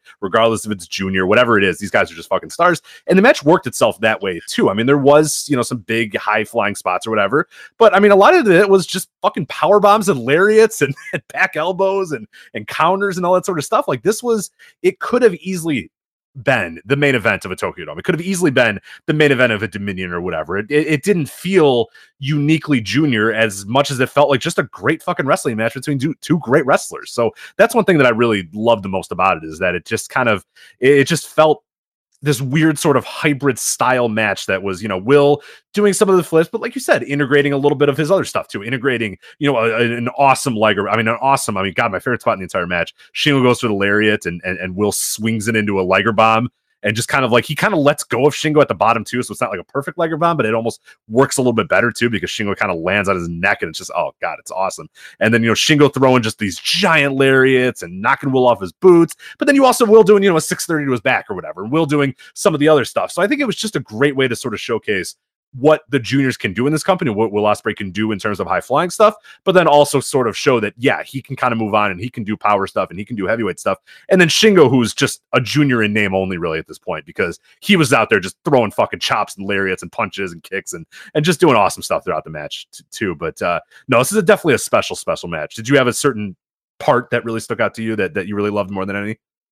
Well, there were a lot. Um, there were a ton of little details in the match that I thought just added to it tremendously. Shingo, I thought, was I thought both guys were great in the match. I thought Shingo had like a career performance. I really thought he was just super in the match. Little things. The way he was selling, particularly down the stretch, the hard breathing to signify that he was wearing down. That was a little touch that he added. There was one spot in the match where where Ospreay was setting up this, the Sasuke special, and I'm so glad the camera caught it. But Shingo, totally gassed and worn down and knowing what's coming, he took this desperate swipe at Will's ankles as he was bouncing off the ropes to try to prevent that move. And I'm so glad at that moment the camera, the director cut to a wide shot and we caught that because that's normally something you wouldn't catch. But the but they went to the wide shot in that moment. He hit a pumping bomber in this match that Will just took an amazing bump. Oh, yeah, that's awesome. you know, and then obviously, uh, the one thing that probably everybody picked up on was he hadn't done the Made in Japan since he stepped foot in New Japan, and he saved it for the biggest spot possible. Main event, Sumo Hall, huge tournament. And though and it's not just that he finally used the Made in Japan, it's how they set it up. That you know that sequence to set up the, that I can't even repeat because it was there were a ton of sequences in the match that were super complicated like that. It's like I think he got Will went for a stormbreaker and he slipped out, and then Will went for a head kick and he missed, and then um, uh, and then somehow he ended up. Uh, oh, he caught the. That's what happened. Will went for like a reverse, uh, like uh, some kind of reverse kick, and Shingo caught him in the air in position, perfect position for Yeah. the Made in Japan. And like he didn't really like you almost it almost came across like he didn't really want like he didn't really plan on doing it and he was like wait holy shit i could do it right now and then just sort of like turns him around and just drops his fucking head on the ground too. It was an awesome looking made in japan too. But it was like you said it almost happened so organically that like it caught shingo kind of by surprise and he was like all right fuck it then. Yeah i'll finish you off. Like let's go. What an amazing setup to finally hit that move in a New Japan ring. And, you know, Kevin Kelly called it the last of the dragon. And I'm not going to kill Kevin Kelly. He doesn't know. All right. If Kevin Kelly wasn't sitting home watching Dragon Gate tapes, which he wasn't doing for the last 10 years, the moves look similar. But the last of the dragon starts as a fireman's carry. And the Made in Japan has like the, the clutch underneath the leg and all that. And it's a slightly different Mhm. it's the same move, but it's a variation. So I really wish Kelly would have nailed the call, but I, I don't want to kill him because again, it, it's essentially the same move. But if you were a bit, and a lot of people probably didn't even notice and thought it was a last, they, you know what I mean? But if you're a big Dragon Gate fan, you instantly recognized that holy shit, he has never used this in New Japan, and he busted it out in the big spot. So that was a huge spot. Um, totally would have bought that if I wasn't spoiled. Unfortunately, uh, my plan was to go social media dark. Rich, I woke up. Oh, I I, feel like i'm to blame am i to blame for this I picked up my phone to check the time, but like the Twitter app was open. and the first thing I saw was your tweet saying, oh i knew that but it's me. not your fault. Like, you know, that's, it, it's total. I don't, bl- listen, it's my fault. I left the Twitter app open when I went to sleep. You know what I mean? So it's like just terrible luck. Um, but you know, I, I totally would have bought that. I did the word the actual the worst spoiler that I did this entire week um was I, I DM'd the person that won our our, our Super Juniors pick'em. Uh Gareth is, is his name. So I DM'd him and I said, Hey, congratulations on your win or whatever. And he went, Oh no. Because apparently his uh his DMs go to his like his his home screen or whatever. Right, so he right, gets right. a DM where I said, Hey man, you won, awesome. And he knew because he knew like where he had to go, like what had to happen for him to win the pick Yeah. and it needed to be Will Right, right, winning. And he was just like, ah, fuck. He's like, God damn it. I stayed off. I did everything perfect. And then your DM went to my home screen. And I was just like, oh, God, I feel so terrible. So that I, All I felt bad. I, I so- spoiled a few people this, uh, this, this week, you, sir, are a dick. That's what you are. I was congratulating him on his victory. So that was, That's the guy who won. yes. All right, I'll tell you what. Does he listen to the show? Oh, of course. Yeah, he's listening right now.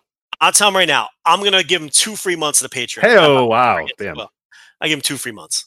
So you get a free month to the guy who came in last place too, right? I did, yeah. He hasn't. Uh, he hasn't responded yet. So if you were listening Ah, to well, this, okay. uh, I, I did. Uh, I did at you on Twitter. I couldn't DM you, but uh, if you're listening to this, uh, man who came in last place, you know who you are. Uh, please uh, DM us because we want to give you a free month for being uh, the worst of the Super Juniors. So like very bad too. Like 50. He had like 51, and the leader had like 89. Like like real bad. Like just not any of the bonus points. Guessed none of the block winners correctly.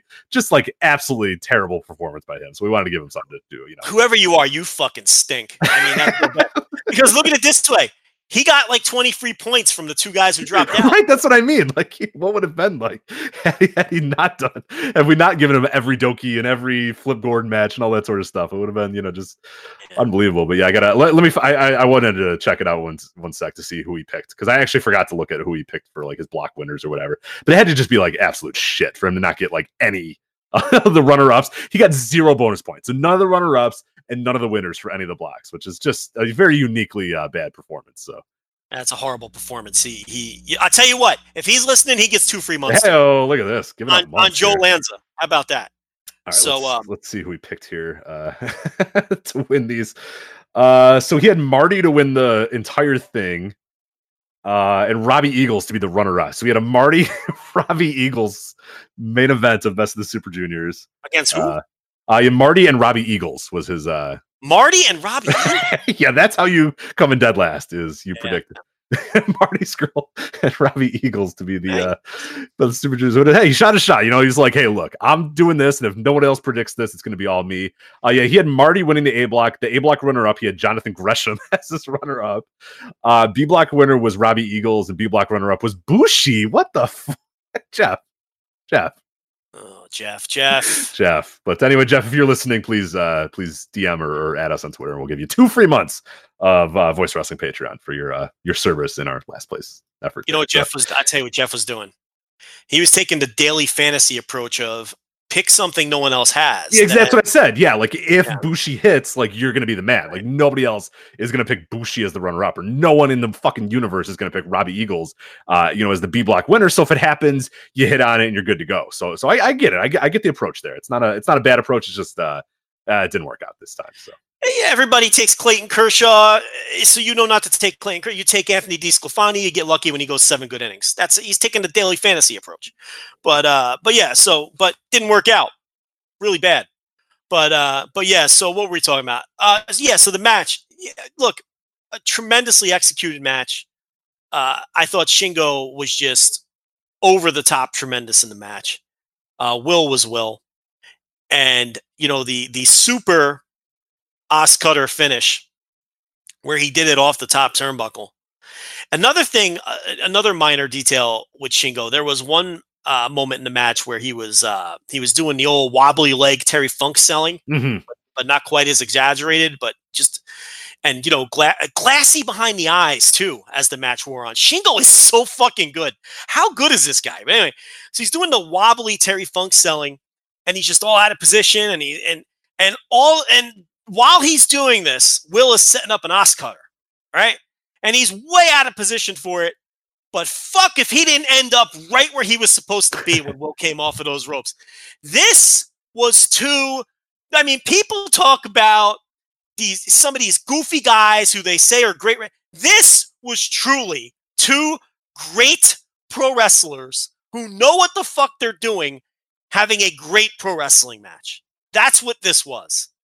And it gets so silly sometimes where people are like, you know, it, it, ah, he can't, Will Ospreay's, t-. and then you watch a match like this and you just see how so far off the reservation these people are and have no clue what they're talking about. When you look at a match like this that is so perfectly executed and the intricacy involved in everything and to, to, and the level of selling and progressive selling that the two of them did, particularly Shingo, this is, this match was pro wrestling at a completely different level. These are two guys that are the 0.01 percentile. There's like less than 10 people on earth better at this, all facets of this, than these two guys are. And it all came together in an incredible package of a match. For me, we'll see where it all goes. Shingo would have won if it were up to me.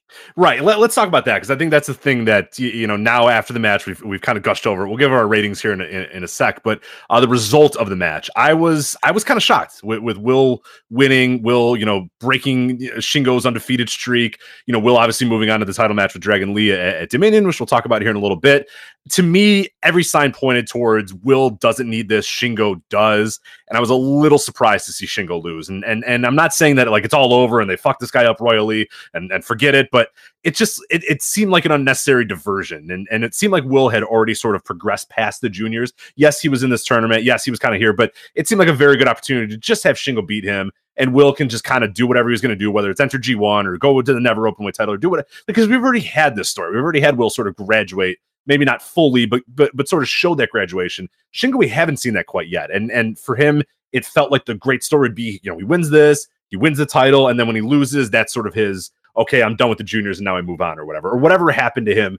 You know, a few months from now, it would be it for him. He would move on and and and, go become a heavyweight or whatever. But now it's kind of muddied. Like Will Ospreay's back in the in the junior heavyweight mix. Like presumably, and we'll talk about it with the Dominion thing. Like presumably, he has to win the title now. You can't say I'm putting this company on my back and I'm here to be the best junior champion ever, and then you know not win the junior title. Like that's going to be a little silly. So I guess he has to win that title. And it seems like it just seems like he's graduated past that point, and it felt like Shingo still had a little bit more upward trajectory there and and I don't know, it's a little confusing for me. What'd you what'd you kind of think of it? Yeah, I mean, if it were up to me, Shingo would have won. I talked about it behind the paywall before the match. I but I didn't think either finish was going to be a mistake because I kind of see the logic in Will winning too. Because if he is moving up, which he obviously is, it's kind of weird to go out on a loss to a to a junior. But at the same time, they're both going to be moving up anyway. I, look, I I would have had Shingo win the bout, but here's the thing: let's see where they go now. Okay, Shingo, after the match, said he was humiliated and he'll never be humiliated like that again. That's a total Shingo promo, by the way. And he said he wanted to prove himself right away against the heavyweight, and they're giving him Satoshi Kojima at Dominion, which, let's face it, if someone would have told you that I booked that match, you'd believe them. I mean, yeah, that's this whole Dominion. We're gonna talk about this Dominion here. Thank you, Gedo, for giving us the pencil for one night because this Yes. is like God. This show is like exactly what you and I would have booked. So thank you, Gedo. We we appreciate it. So it's like, do I think Shingo will be hurt by losing that match? No. Um, you know, and it's like if Will is moving up, then I guess he had to have that win. But look, I, I don't know. I, I again, I don't think it's a mistake. And here's the thing, too. I trust the booking. I have no reason not to trust the booking in this case because we're talking about something when when when Gedo or Jado or both of them or whoever the fuck when they care about something in that company, it's always well booked every single time. And what we're dealing with here are two guys that they're building as potential main eventers. They have a track record a decade long of not fucking that up. So why would I not trust what they're doing here with both of these guys? They've handled Shingo perfectly all the way through. Why do I think it's all going to collapse now? There's no history of them blowing it uh, with with uh, with their top programs and their main eventers. There is none. There's no history of that. So they get the benefit of the doubt where other bookers don't because they've been so great at their job. And I know they're not going to screw up Will because it's very obvious that Will is a top project of theirs right now. So whereas I would have had Shingo win the match, I, I again, like I said before, this isn't second guessing because I said it before. Really don't think either way was a mistake. I I but you know me, Rich. I love dominance. I love long title reigns. I love wrestlers who just beat everybody. So I like long undefeated streaks and guys who just kick ass. So that's probably why I was leaning towards Shingo to win the bout in that scenario.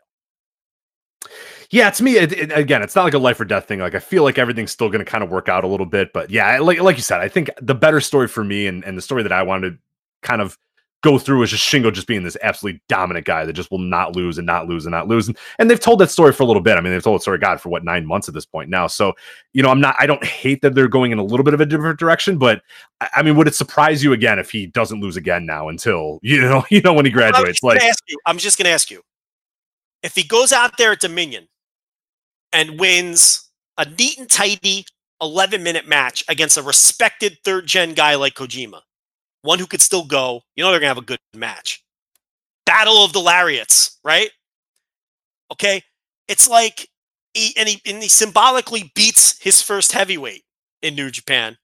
How do you feel about the loss then? It's almost like, all right, he lost this great match mhm. to another guy who's going to be a heavyweight main eventer. It's really not that big a deal, even if I personally love the idea of a guy like never fucking losing. Right, right. It's a totally different story if he loses to like Taguchi or whatever. You know, there's no upward mobility, but you know that it's Ospreay who who these dudes will have a heavyweight title match, or they'll, they'll have a heavyweight match, I should say. You know, in like a year. You know what I mean? Like next G1, these two dudes are gonna be facing each other again. So it's not like yeah, As it doesn't completely undermine it. Yeah, It doesn't. And as good as this match was, I could see them having another rematch at a major show, whether it's King of Pro Wrestling or a Tokyo, one of the two Tokyo Dome. You need a lot of matches to fill those two dome shows. I could easily see these guys rematching on one of those dome shows for like the never title or something. Yeah, Can't you see that? oh, absolutely. and like and like Shingo getting his win back. I could totally see that. So, you know, it's a booking decision that, you know, I don't think there was a mistake here. Now, if Shingo goes to Dominion and loses to Kojima, I'm going to raise an eyebrow a little bit. Of course, I want to see how he loses and all that and what the fallout is. Oh, it's the but strongest arm. He's gonna lose to the strongest arm, Joe. Come on. Right, because if the idea is that he's taken a lesson from the strongest arm, I, I may not, you know, I have to see how it plays out. I wouldn't, again, I wouldn't do it. He should win that match. That match should be the old getting the heat back from losing the last match. You know what I mean? And showing that he could beat a heavyweight and beating a guy that you can beat like a drum and it doesn't matter at this point. At this point in Kojima's career, he could lose every match. It doesn't matter. But, but, you know, so anyway, the booking, I, I you know, I, I want to see where it goes moving forward. I really don't think there was a wrong decision here. And honestly, it's like I I I was kind of rooting for both of them. It's weird because I saw like, man, it'd be great if Shingo beats this fucking little prick too. But then I was thinking, it'd kind of be cool if Will's the one to end it. You know, and the match was so good that I really didn't give a shit who won by the time it was over. That's kind of where I was too. I was just rooting for both these guys to just have an incredible match. That's kind of all I sort of did. But yeah, I, I would have preferred Shingo. But yeah, like we said, we'll, we'll, we'll it's all about the follow up, and, and and we'll see. Yeah, of course, if he goes into Dominion and loses, and and Will doesn't win the junior title, it's just gonna be like, oh, okay, well, I don't know why that'll happen, but uh, I have a feeling both men are gonna uh, be victorious at Dominion. But we'll get to that uh, in a bit here. Joe, we have to give our ratings here. Grapple, uh, the users on Grapple, G R A P P L, of course, sponsoring this uh, review. Uh, 4.85, almost five, but not quite 4.85. Joe, what was your rating? No, no, no. You first, Rich. I'm a coward. Uh, 4.75. I couldn't, I wanted to. Joe, it's one of those things you always talk about where you're ready to do it. You say, ah, this was awesome. This was incredible. If it doesn't if it doesn't feel right to go the full five, I just don't do it, and I just didn't. It just didn't feel. I don't know. There was just enough stuff that just didn't. I, I don't know. There was just little things. I don't know. I just didn't feel it. So I, I'm I'm sorry, but I am a I'm a 4.75. So of course, despite the fact that we just got done gushing over for 20 minutes, I fucking hated this match. But Joe, did you fucking hate it as much as I did? You are so. such a coward. I really am. I know. You are such a cat. What is the big deal? It's a dopey I match rating. know. I know. Just throw the fucking fight. Rich Kraetsch, Rich, the coward Kraetsch is all That's I have fine. to say. Yeah, I, I I know. I admit it, and and like I put that up. I put that tweet up as I was like kind of on my way to work, and you know I was doing work, and then 20 minutes later I come up, and people are just livid at me, like you fucking coward, you're a piece of crap. Like like jokingly, like a lot of people were like coming to my defense, and I was like, no, it's fine, it's just a joke or whatever. But uh, I did find it funny how many people were just like, oh come on, just go with the five. like it is kind of lame, the 4.75, but hey, whatever, go with it. So anyway, I went 4.75 on the You fucking unbelievable. I knew it. I knew it. I knew you were gonna go five. Because you're the No, biggest coward of them all. It's the same thing. I just didn't feel. Listen, for You to- know it. You know it. You know when Yes. it's over. The second the one, two, three, you go, that's a five star match. Boom, ready to go. And there's never a doubt in your mind. You, you click it, Yes. you, you type it, you do whatever, you know it. And, and I just didn't, I, I didn't have it right here. I debated, like you said, that weird debate of like, was this a five star match or not? And if you have that debate, it probably isn't. If I have any hesitation whatsoever, I don't go five. It I have to feel it instantly. And listen, this was a great match. It might be my match of the year when it's all said and done. You know, and it's like I think people just haggling over a quarter star. It's stupid. it's yeah, at this point, it's over. Especially now that Dave's dropping like 4.7 or 5. What do you do? A 5.75 or something like that for someone like a five and three quarter. Like, we've lost it. We've lost all control with this thing. It's just over, except for Grapple. It's- Grapple's got it figured out. This is a yeah, it's an all time match. It's a great match. I just didn't feel five as soon as it was over. So uh, same as Rich. All right, so go on to the U.S. title match here. We had Jon Moxley making his New Japan debut against Juice Robinson. Joe, uh, I went four with this match. Uh, the Grapple users went 4.2. Uh, what'd you go with this match, and, and, and what'd you kind of think of Moxley's debut uh, in New Japan? four stars, and I think the uh, the Moxley debut was tremendous. And there was so much. This was his this was his debut period. Uh, Right. His first match since leaving WWE, and he comes in through the crowd just like he did at Double or Nothing. So oh, dude, I love that. By the way, I, I I wanted to mention that aesthetic of him coming through the crowd because you look at and, and it's so you know in New Japan, of course, you have Iizuka who who did it, but otherwise it's like everybody just comes down the ramp or whatever. And it was such a a superstar performance for him to come out there, and you could see the crowd immediately bought this dude as a star because he came through the crowd, not through the the the, the ramp. So I love that. Yeah, and it's the one piece of shield symbolism that he's retained. And the rest of it, I mean, it was, you know, he comes out in wrestling trunks. And it's like you forgot what this guy looked like in wrestling trunks because he's been wrestling in street clothes for five, five, six, seven years or whatever it is. You know, first with the cargo pants and the damn bulletproof vest or whatever, and then with the jeans and the and the, and the dirty wife beater. And it's like, you know, he's out there in um in in wrestling trunks. And the other thing like little little wrestling shoes instead of big bulky you know boots that he's been not even wrestling boots like those shield boots were like military boots or something that he was wrestling in all that time. And he just it was symbolic because he looked like a wrestler again. He didn't look like some caricature or, or and you could tell it was like he probably wasn't happy wrestling in street clothes all of that time you know, uh, whether it was the shield look or the goofy look they had him in later. And he he just it, it felt like a guy who was happy to be a wrestler again, you know, and and he makes his entrance. And then the thing about Moxley is I think we all know that he's not any kind of great wrestler. I think we could, everyone can agree on that. We've said it many times. And it's like there's a lot of things he does that are awkward.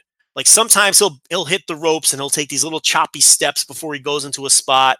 Um, his his execution is never the smoothest. He's not a great pro wrestler, and I think that in this match we saw a hint of what his style is going to be. And if it stays like this, it's not going to matter that he's not a great pro wrestler. And he hinted at it in his podcast appearances, uh, both with Wade Keller, that I listened to both parts this week, and also with Jericho, obviously. He is going to fight and he's going to bring that style. And as soon as he was punching Juice Robinson in the forehead, trying to bust him open hard way, I was like, this is a whole new uh, deal for Jon Moxley. And this is exactly how he could not wrestle in uh, in the previous company, and it suits his style to perfection. It's completely different from the it's the antithesis of the typical New Japan main event style. Mm-hmm. So much like so much like Chris Jericho, he comes into his company and brings something completely different to the table, which is which is also great. And then he just went out there with Juice Robinson and beat the living shit out of him for however long this match was. And of course, wins the US title. So this was just kind of there's a lot of different emotions watching this. It was surreal. It was incredibly interesting. It was holy shit, this guy's going to fit in New Japan like a glove. And it's this guy is the biggest star in the world right now. Those are all the things I felt when I was watching this match. Yeah, it was kind of the similar thing as well. I mean, I said him coming through the crowd was awesome because it was just a, a, a, superstar aura right off the bat. But then the other stuff that I love too is, like you said, he gets in the ring and he's, he's wearing the trunks. I'm like, all right, what are we going to do here? And then they just immediately start brawling. He just starts doing stiff punches to his eyebrow. And I'm like, fuck yeah, dude, here we go. Because it was, he, he's personifying a little bit of what that the character we saw in the videos. It's like kind of a barroom brawler. And that's awesome because that, that hides all of Moxley's you, you, know negatives which is you know crisp ring work athleticism all that sort of stuff. He's not that sort of guy but he's really good at fucking fighting you know what i mean? And that's what he kind of talked about in jericho podcast too is like he wanted to be that when when they said hey we're going to turn your baby face or you know you're going to be heel again and all this sort of, like uh, every the post shield he just kind of wanted to be a dude that just brawled like just kind of a, a, a no music no frills brawler and and that's exactly what he was here. He came out with as you said just innocuous wrestling boots uh, black trunks and just came out fucking punched and brawled. And I was like, here we go. Like he looked like a blood sport guy. You know what I mean? Like he looked like a guy who walks out on blood sport during WrestleMania weekend. And I was like, there we go. Like that's exactly, you know, what his character should be. And, and like you said, it's so different because it's not what you're getting uh, in New Japan main events. we're going to talk about that with this show too, because there was three matches at the top of the show that I think were all super different matches with stars yeah. that all work differently, which I think is a really cool part of what, what I love so much about New Japan in 2019 so far. And what I love kind of this. flies and kind of flies in the face of this idea that it's always the same house. Well, because those people don't watch, so you know it's fine. Like you just hate and don't watch. It's it, you know you you come with tired ass fucking takes that aren't aren't true, and and yeah, so you you immediately expose yourself as an idiot. So like the Will Ospreay doesn't sell people. Oh, like, yeah, well, shooting. I'm just saying. I'm just saying. You know, especially this show. Like this show, you can't like when we talk. We'll, we'll get to when we talk about Jay White and Tanahashi, but three like entirely different matches back to back to back here. It's just like it. You can't even that argument is I, am Rich, It's the done. shooter. The shooter I'm getting rid of that coward. I didn't like the coward one, so I'm moving on to the shooter instead. But uh, no, I mean, really fun uh, match between these two guys. I think the reason I went four is it maybe went a little too long. Like there was a point where I was like, all right, guys, let's go home here. Like we got it.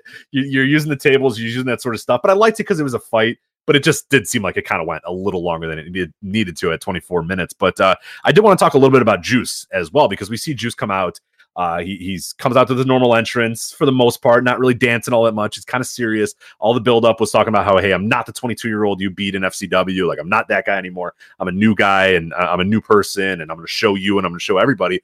But he comes out and and he reveals that he has cut off his dreadlocks. He now is just normal hair for Juice Robinson, and and he worked this entire match not as the flamboyant Juice Robinson, but as a a, a, brawler, like you know, kind of equally brawling with Moxley, a new man, a, a guy who you know, Red Shoe says, "Hey, get back in the ring," and instead he dives off a fucking uh, uh you know balcony uh, onto onto his ass. He was supposed to get caught by four people, but instead he just kind of landed right on his ass. Uh, there was another point too where he tried to do his little elbow, but Moxley kind of caught him, and and he was just kind of doing cannonballs into tables and stuff. It was kind of interesting to see uh, kind of the progression of Juice. But I saw, you know, I made a tweet earlier today talking about how I love uh, the transformation of Juice and cutting off the dreadlocks to sort of say that is it. You know, I'm no longer that man before. I'm no longer the CJ Parker. I'm no longer kind of the happy-go-lucky Juice Robinson. I'm a new person. Uh, I did see some people not necessarily loving that all that much because pro wrestling, you know, 101 says, oh no, you can't just cut your own hair. You got to use it in a title match or use it in a uh, hair versus hair match, or there has to be a little bit more sim- symbolism to it. But uh, what would you think of Juice cutting his hair? Did you think it was the right time for it? Do you think he he used it appropriately, or would you have maybe changed something a little bit? I think it got a nice response from the crowd, which means it got over. I mean, it's really as simple as that. And I understand your point. And, um, you know, I think Juice's entire approach from his reactions to the videos during the Best of Super Junior tour on the English commentary to the fact that he approached this in a much more serious manner, include and the haircut was part of that. So yeah, I, I I'm totally with you on, on the point you're making about Juice cutting his hair. Yeah, and I think the thing about it too that I I, I like that he and, and and maybe some people that didn't watch the build or didn't watch the videos is that the whole point of it was I'm changing for my because I want to. I'm changing to prove to you. So it's one of these things where you know if he goes into this match and, and loses to Moxley and then Moxley cuts his hair off or whatever, like Juice is not in any control. That Juice looks like an absolute geek here. Whereas this, you know, he lost, but he lost by saying, "Hey, look, I'm gonna I'm gonna be I'm going to work your style. I'm going to do everything I can to beat you. And I'm in control of my life and I'm in control of my career. And I think that was kind of cool. I think that was a fun sort of symbolism way to say, you're not going to, nobody's going to take these dreads away from me. I'm going to take them away from myself. So I think the way that they played it off is good, even though if Pro Wrestling 101 will tell you, and I would normally say, ah, fuck, dude, you got to lose a hair versus hair match. You can't cut your own hair, you know, because th- that's sort of the, the old school promoter mentality. And I get it. I absolutely get it. But I kind of like the idea of Juice sort of being under control of his own um you know destiny. And and i'm I, I, can't lie i'm excited to see what juice does now in the g1 and i'm excited to see if this is truly a new juice or if he goes right back you know the next week to doing his dancing and being happy-go-lucky juice again or if it's truly like a transformation that we're seeing. And and if it is like i know people are saying oh geez well the dreadlocks were, were what identified juice and that's what people knew about juice. And and i agree but that's maybe not what juice wants. And maybe that's a down you know that's maybe one of the downsides of the dreads is that that's sort of what juice was known for for his silly hair and now Juice is kind of wondering, hey, look, I'm at this point in my career. I want to be known for something else. So it's all about the follow up with this. And I, am very, very curious because I was invested in this sort of new Juice Robinson. Uh, not that I wasn't invested in the old Juice, but I, I, like this idea of him sort of evolving and growing as, as a character. So I'm really excited to see where it goes. And I, and I hope it is, you know, fruitful and it's not just something that sort of happens and he's just kind of the old Juice now without dreads. So we'll, we'll see how it goes. Yeah. I think with, um, with Moxley, he's a guy who his wrestling is so gritty and dirty, and there's a certain grittiness and sloppiness to it that works. But I think as we move along here, uh, with him working in you know these three promotions that he's working for now, and whatever he does moving forward, he's going to have some stinkers. You can see them coming because there were a couple spots in this match that didn't totally land. The the uh, Juice's uh, flip dive off the entranceway basically he basically flew over Moxley's head. Yeah, I'm I'm and, shocked and, he didn't fracture his tailbone. He he missed everybody, and, well, they missed him too. They, it was just uh, I don't know what happened there, but yeah, not good. And then there was the um, the big uh, there there was the spot where the table didn't break, where Moxley came off the apron, and then there was a third spot where Juice went for his. Uh, you know his turn. What, what's the deal that Kevin Owens does too in the corner? The uh, cannonball. Oh, the cannonball. Yeah, yeah but he tried it. He propped the table up on the guardrail and had Moxley set up on the on the table, and then he whiffed on that and went way over his head, and uh, kind of missed there too. So you're gonna have moments like that in Moxley matches that don't. He's he's bound to have a match that just it doesn't connect. That sloppiness and grittiness falls on the other side of the line and isn't good and ends up being bad. We've seen him have matches like that before. So I, I do think there's always a danger with him in that it just doesn't work. And like you said, he's not super athletic. He's not a great wrestler. He's not super agile. So he doesn't have those tools. So I think he's a guy who one out of every 10 matches, it's just not going to work out. The other thing about him that I noticed, you really don't realize how big and sturdy this man is until he gets out of WWE and he gets away from all these other guys who are all six foot four. He's a big guy. And I know he said he's been working out like a maniac to get ready for all of this, and he did look. He was in tremendous He was. He shape. really was. But he's just a big. He's a bigger human than I thought he was, and and and you know I you know he's always you know, standing next to Roman Reigns, who is a former defensive lineman, uh, you know, who got a look from NFL teams and, you know, in WWE wrestling Braun Strowman and Brock Lesnar, you know, you, sometimes it's like we're always shot. It's like the Billy Gunn thing where nobody ever realized how huge Right. that man was. And I'm not saying he's Billy Gunn big, but you get the idea. Like he's one of these guys who leaves WWE, and you're like, wow, this guy's a. a I never thought of him in that way. I never like Drew. McIntyre is literally the biggest human being you've ever seen in your life. When you see him, Oh, like God, in any, he is a mod. Like even like even to normal humans, you're like, holy fuck, that dude's huge. And like you know, in WWE, he's like big-ish. You know what I mean? But like, oh my god, on indie shows, he may as well be fucking Andre the Giant compared to everybody Even else. his bro. even his width. Yeah, oh, he's just like wide. Yeah, he's so fucking Yeah. wide. Yeah, I remember I, I stood like shoulder to shoulder with him. He was waiting in line to go do something. I was just like, oh my god, this guy is. You know, when I when I say shoulder to shoulder, he was you know entirely you know foot taller than me, but it was like holy fuck, like he's just he's just massive. He's huge.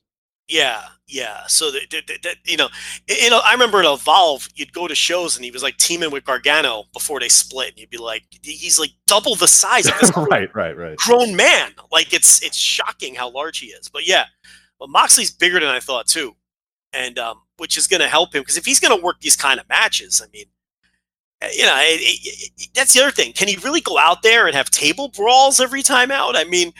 I know AEW doesn't plan on running a full time house show schedule or anything like that, and and you know New Japan, it sure looks like he's doing G one, but outside of that, I see him as sort of a special event guy. I don't Yeah. think he's going to be out there working tags. I do too. I'm a little worried about that G1 run. There was a time in this match, I think it was about 15 minutes in, and, and that'll that'll come, you know, when you get your ring cardio. But like he, uh, it was, you know, as the match was going on, he kind of looked down. You could tell he was just like, "Oh, I'm fucking exhausted." like, god damn it! Like we got 10 more minutes of this match to go, and he kind of wiped his face. You could see that he, you know, and they weren't working like a breakneck pace. And I'm like, oh boy, man, this guy, you know, and and it's nothing against Moxley, the the worker, because I think he's a he's a very good wrestler. But like you said, there's just little stuff like the cardio, the the the athleticism, the, the sort of the, the the the smoothness that we've come to know for New Japan is going to be severely going to be tested for, for for Moxley if he does do a G1 because that's He's- every single night, man. That's going to be a grind. It's every night. It, it- he's a very good wrestler in what he does. Yeah, exactly. Right. I don't think he's a very good wrestler. Like he has a lot of flaws, but I think that the thing is, it, it was harder for him to hide those flaws where he was, because you got to work that house style. And the G1 is going to be really interesting for him because he's going to have to. I think he'll have a couple stinkers if he if he's in the G1. I think it's inevitable. He's going to have a couple matches that are bad. They just don't work. Like like when Togi Makabe has a G1 stinker.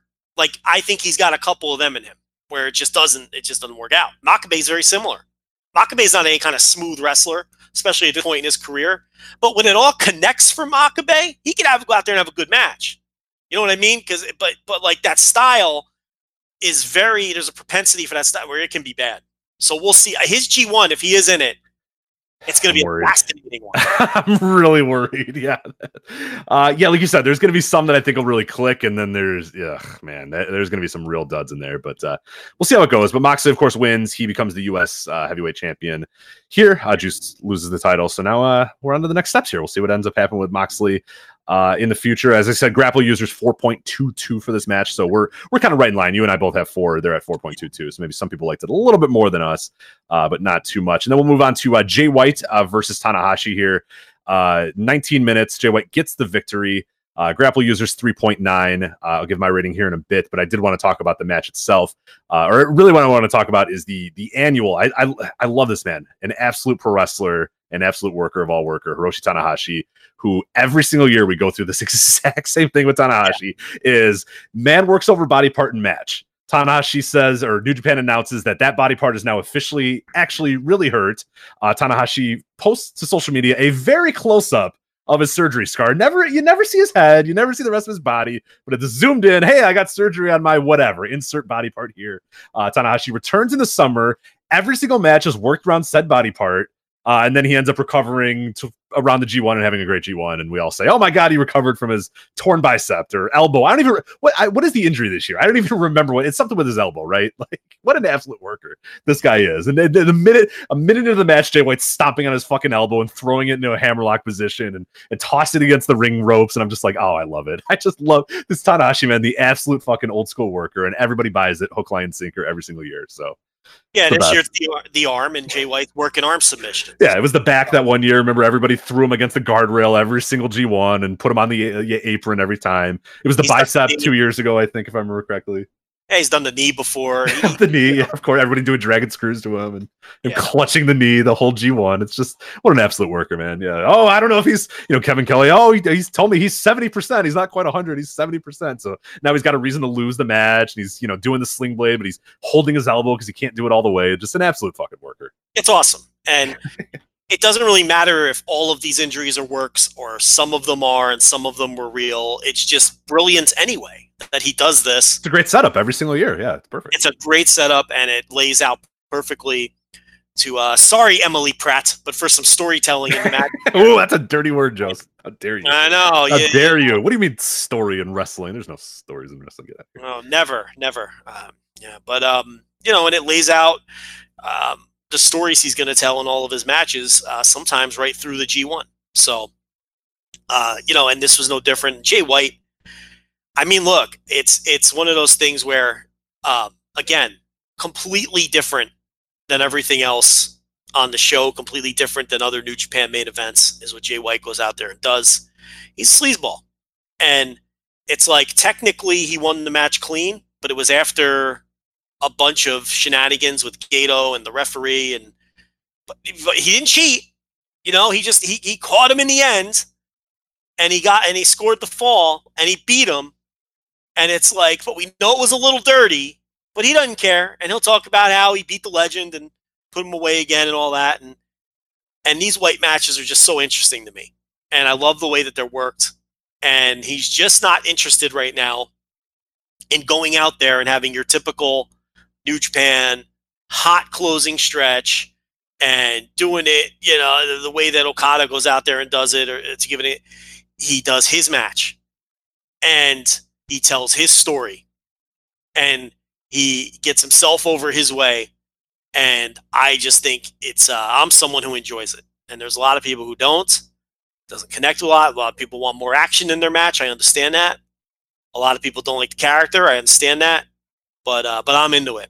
I went four flat on this, and um, I thought it was just I you know when he gets these like flash pins at the end of these matches. You know, you go back to Tokyo Dome with with Okada, this one, and there's others.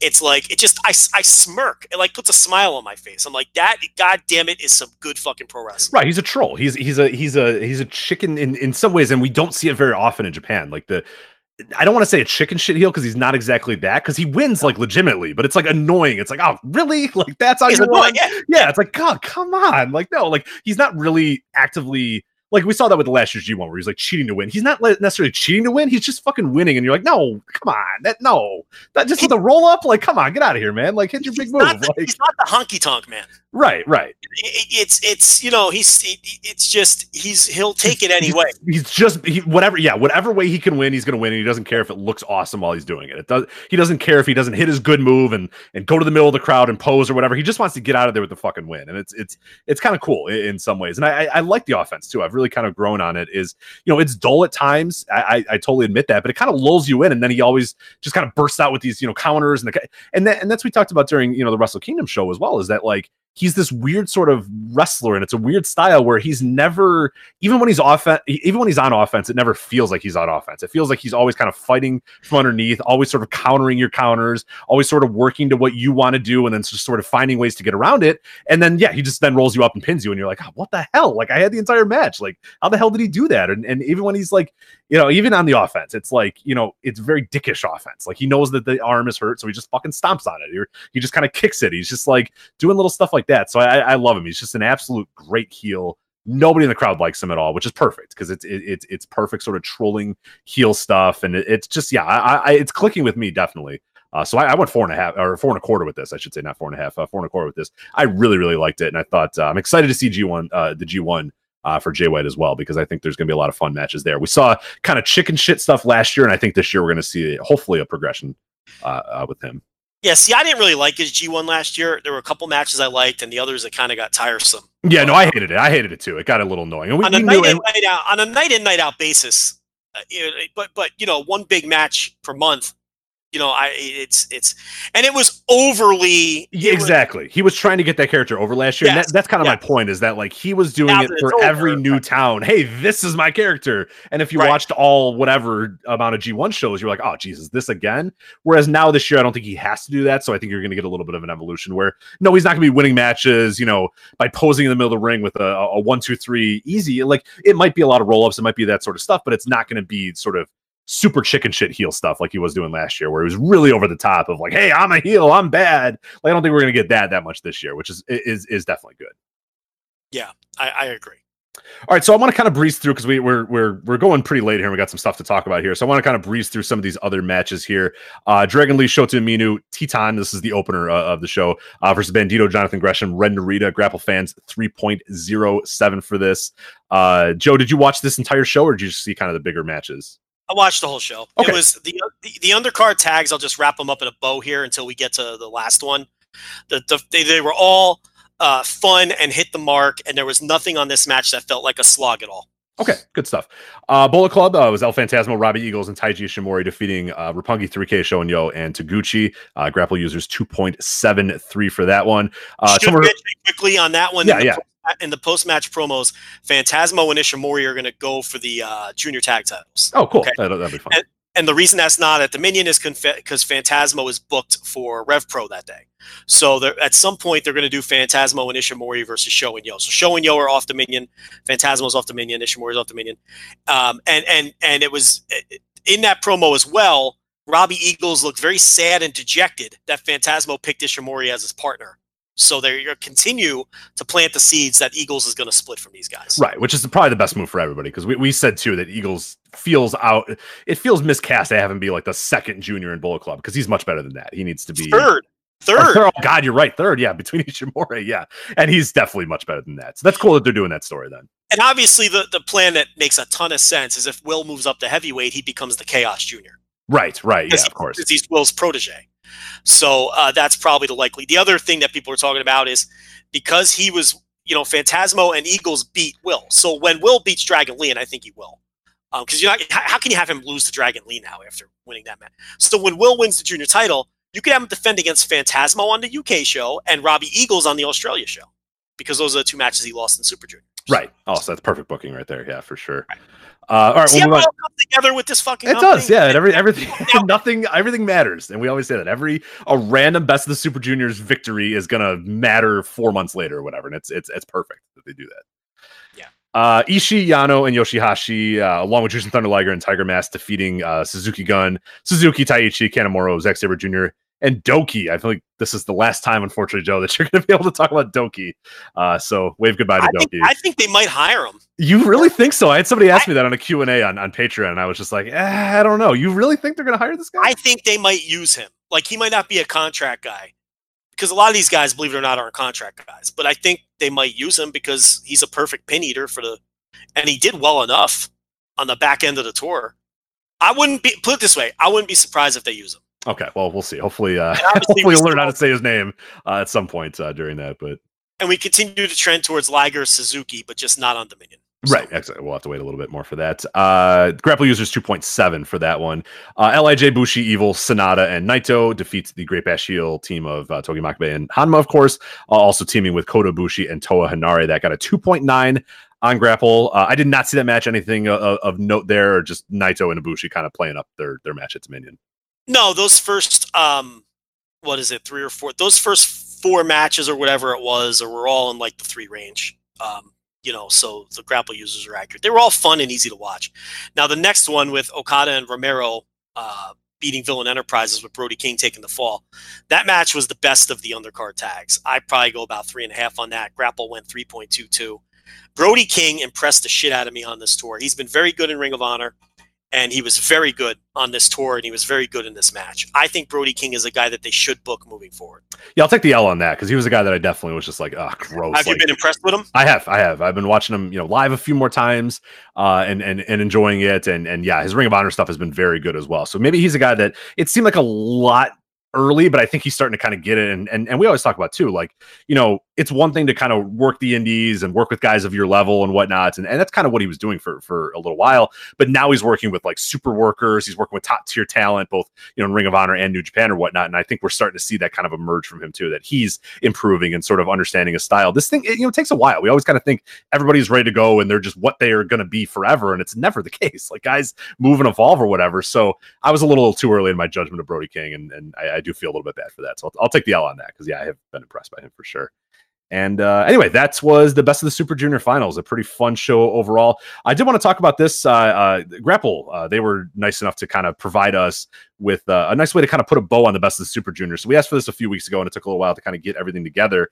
Uh, and they wanted to wait for the final as well. But we wanted to know the ratings by individual. So every single match that this particular wrestler had during Best of the Super Juniors, including the finals, what were their overall Grapple ratings? Just to kind of get an idea of of you know which guys sort of emerge and if it kind of related with maybe what we thought as well. We have an article uh, up on the website, to voicesofwrestling.com that Ben Fox uh, did for us, where he used his personal ratings and sort of did his power rankings. And, and now we can sort of match it up with this as well to kind of see where things go. But I'll start at the bottom here. And this is the bottom of Ben's as well. Uh, Tiger Mask uh, at 2.8. And uh, obviously all these are from Grapple uh, the average ratings from every grapple user.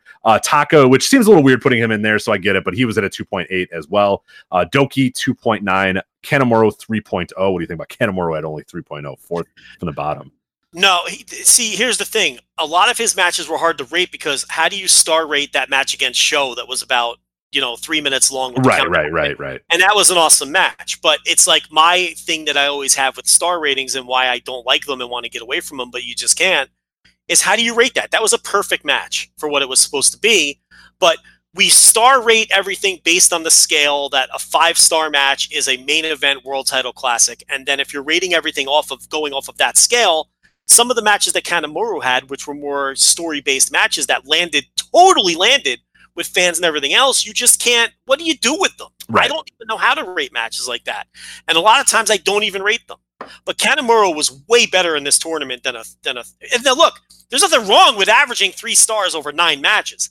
That's the thing with this tournament. I think yeah, I think that's the, the overall thing that I was going to kind of say at the end is like the the worst guys were like averaging three star matches, which is pretty fucking great. Yeah. You know, the worst guy Tiger Mask 2.8, like right at that three star level. So that's that's pretty cool there. But uh, uh Bushi uh 3.08, uh Titan 3.09, uh Taiji Ishimori 3.16. What do you think about him being as low as he was? Well, he did. He had a good match against Dragon Lee on the opening night, and then he had a good match against Shingo on the final night, and just dog shit in the middle, Yeah. including arguably the worst match of the tournament against Marty Scurll. And he was hurt. And, you know, it's like they couldn't, I guess he either wasn't hurt to the point where he couldn't work or it really would have fucked things up if they pulled him. So he just gutted his way through, but he did not have a good tournament.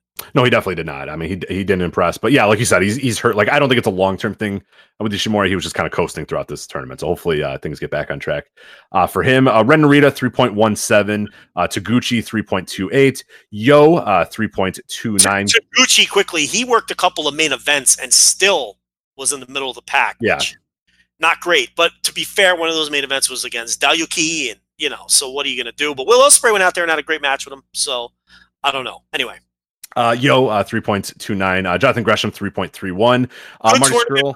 Oh, sorry, Good. go ahead.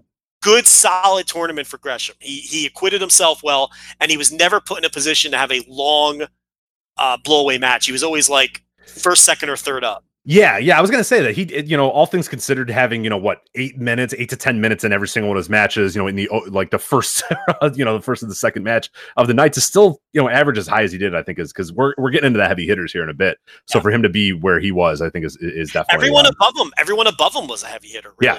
Yeah. mhm. Uh, Marty, uh, three point three four for uh, Marty. Earl had the dog shit match against Ishimori and then really killed it after that. If you really look at his tournament, he killed it. And the stuff with Brody King got over, and he had a bunch of really great matches. So, and that's dragged down by what I'm sure grapple users hated when it came to the Ishimori. Yeah, I forget what that one had. I don't have the, the I, I can punch it up, but I think they had it at like two or something like that. Like really bad. Like you know, give, given that obviously the users really enjoyed this entire tournament when we're you know listing off all these the, these numbers here. But yeah, that match uh, universally panned. Nobody really enjoyed it there. Uh, Robbie Eagles three point four three, which I think is a very good showing for him. Uh, Sho 3.44. He is tied with Rocky Romero, who was also 3.44, and El Phantasmo, who was also uh, 3.44. So Sho, Rocky Romero, and Fantasmo all there. Uh, I cannot lie stunned by Phantasmo being as high as he was, and and I'll, I'll admit too, stunned by Rocky Romero as well. We we both kind of thought that he would maybe have a so-so tournament. I thought he had a very good tournament, and Phantasmo. I mean, Jesus Christ, like we we were laughing at this guy being included, laughing at this guy debuting in New Japan, and he fucking killed it, man. He just he was he just felt like he belonged, and it's so weird because you know he never it just it, I never saw this from him and anything else that I've seen him, and and man, he just something about the confidence level, something about doing it in the big arenas. I don't know what it was, but man, he just fucking delivered. Who Eagles? Uh, no, uh, Phantasmo, Phantasmo. Oh, you're up to Phantasmo now. Yeah, I lost you for a second, but um, no, yeah, yeah, Phantasmo. I mean, I talked about it behind the paywall a lot. Like, he's not. I wouldn't call him a great wrestler, but his character is over. Fans have the right kind of heat for him, and in the big spots he delivered. I think people are being some people are being way too hard on him because overall he was really good in this tournament and he got over. And if I'm the booker or if I'm the company, it's mission accomplished with that guy. Uh, they've oh, got absolutely no God, Jesus, you've you've definitely like you've taken a guy that that for all intents and purposes could have been an absolute dud there and could have absolutely yeah. just like and and and he's you know top five in terms of like ratings, you know whatnot, and and feels like a star too, like getting genuine heat, yeah. like yeah. More importantly, they made a star. They made a junior star. You know, there's no question about that. Rich, I thought he was going to flop. Oh, we laughed. You know, we, oh. we were like, "Do these guys know it's El Phantasmo?" Like when we when we knew that it was going to be him and he was coming in, we were we were laughing. We are like, "Well, why though? Why Phantasmo and and why not Eagles? And what are you guys thinking? What are you doing? What's wrong with you?" And and yeah, another L we'll have to take because he was he was great. Uh, and then we'll get to the top four here. Uh, Bandido, 3.47. Despite being very good, Bandido, I don't know. It felt like he just kind of, there were some really, really high points for Bandido. And I think overall I enjoyed his tournament. But for, I, I don't know, I just don't click with him the way other people click with him. I, it's just, it, it's still kind of, I, I, I probably like him more than I did even a year ago. But it's just, I don't know. I just don't get super excited about Bandido matches. And I don't know why. Yeah, I mean, I think he he did have he he's deserving of of you know being in a top tier there because I sure. did enjoy a lot of his matches. And Bandido's a guy who I was always the one out there on an island saying I didn't really get it entirely with him. Um, but you know, I I, I thought that I think these this average rating is fair. Um, you know, particularly on the back end. I mean, I thought the match with Will was better than the match they had that I saw in New York. So um, you know that match in particular, and then he had the match against um, uh, Ren Narita, which was a sneaky good match. So yeah, I think he had a good tournament. All right, uh, move on now. Top three here. Dragon Lee, 3.74. I'm going to go over these real quick and then we can kind of go over uh, each one. Uh, Shingo Takagi, 3.87. And your number one, of course, Will Ospreay at 4.16. This motherfucker averaged over four stars, nearly four and a quarter for the entire tournament. I mean, this is this is an all-time great tournament performance, right? For Will Ospreay, Like you really have to not a stinker in the bunch like almost everything delivered and some delivered like insane high level. It's just it, it's unbelievable the tournament will ospreay had. Subscribers know what i think about his tournament. Every single match he had all 10 of them were notebook matches for me. All of them. That's unprecedented. It's ridiculous. It is it is you know it, it's like he is so good. And it's obvious that i'm just not some biased uh, fan of the guy, look at the average grapple users 4.16 average. Yeah, that means yeah, canvas matches were better than that. Don't come at me, mathematicians. I know that that's not what it means, but it, but I mean, you, you get what I'm getting at here. You know, that's incredible and it's unprecedented for a tournament. I think you seriously have to talk about the tournament he had as one of the greatest tournament performances of all time. Not just Best of Super Juniors. Who does that? Who in every single match of a tournament goes out there, doesn't take a night off, and delivers a very good to excellent to match of the year caliber match every single night, even against the likes of like Duyaka. I mean, it's unheard of. You just, it's, it, I mean, you just, it, you, it is unheard of how good his tournament was. And it's like I said before if you don't like the guy, fine. I'm not saying you have to like him. Here's two things though you need to accept that he's going to be one of the biggest stars in the world. It's happening. I'm sorry that you're not happy about that, but it's happening. Yeah, you might want to find either a new hobby or just stop watching New Japan because this is uh, if he annoys you that much, yeah, it's not going away. this is going to happen for a while. He's moving to Japan. This is this is happening. So, hey, look, there's been top stars in the world that I didn't like. You just got to deal with it. Okay. The other thing that people have to accept is if you think this guy isn't good, I'm sorry, but you're an extreme outlier. It's very obvious that the rest of the world thinks this guy's pretty great. So it's like sometimes you just got to come to grips. You lost this one. Okay? You lost this one. I'm sorry. It happens to all of us. Okay? It happens to, it, there's no one listening to this it hasn't happened to. Okay? You keep dragging your feet. You don't have to like him if you don't want to. But take the, if you if you don't think Will Ospreay is a good wrestler, if you don't think he's to be star, you're taking two giant L's. You lost this one. Okay, I'm not saying that means you have to like him. I'm not even saying it like it means you're wrong. You're entitled to your opinion, you're on the wrong side on this one. I'm sorry. I, the reviews are in. All right. So the guy, this tournament was incredible for him. And I really do think that, look, I've been posing this question and no one has countered me. This is the best, best of Super Juniors tournament of all time. I really believe that. You're not going to find one with this level of quality and this level of storytelling, both in combination and with this depth of quality. And yeah, it helps that they were 10 man blocks and all that. And it helps that uh, you know, compared to some of the earlier ones. There's some best of Super Juniors where we don't even know all the results. Let That's what I mean. Yeah, I was gonna say. Well, I, I think what's remarkable is there you could probably pick a best of the Super Juniors that you liked because you watched like you know five matches of one from from many many many years ago. But like we saw everything. you know what I mean? Like people that watched this watched every single match. I mean, I forget how many matches it was in total, but it was an insane amount of matches. We watched every single thing, and at the end, it was just like fuck, like there was a few stinkers here, but like for the most part, man, everything. The last two three matches almost on every single night. Definitely the last two matches and, and absolutely the main event of almost every single match, except for, of course, the Marty and Ishimori thing, like fucking rocked. And then there was just so much good stuff on the undercards, too. Even the just like mundane stuff that was opening, like you said, just some random Gresham versus whoever match was like three and a half or like three and a quarter. And it's like that you you didn't get stinkers. And that's it. That is almost as remarkable as anything, is that we saw everything and we could still sort of agree, ah, geez, that was all pretty fucking great there were two or three bad matches. May, three might even be high. There were like two matches I'd call bad in the entire tournament. Ren Narita versus Joki and um, Scurll versus Ishimori.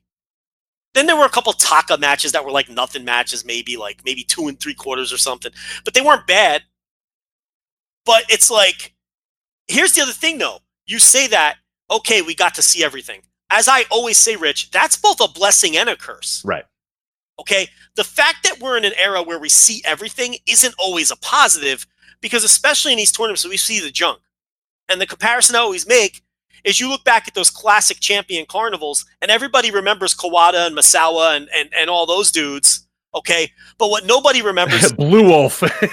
not even no Blue Wolf was New Japan, but I get it. But, I, I know, yeah. the idea being it's like, but what no one remembers because we didn't see it was Wolf Hawkfield and Kamala. Oh, that's I meant Wolf Hawkfield. That's who I meant. Yeah, sorry. That's how Wolf, that's. Wolf stunk up some G ones, I'm sure too. So yeah, yeah. There, there you go.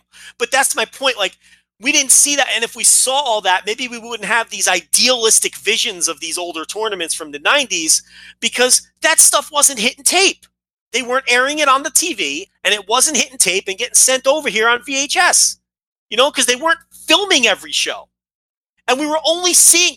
Think look, these great G1s. Think we'd we'd have even better impressions of them if we only saw like the ten best matches in them. You know, it's like that's how it was a lot of times.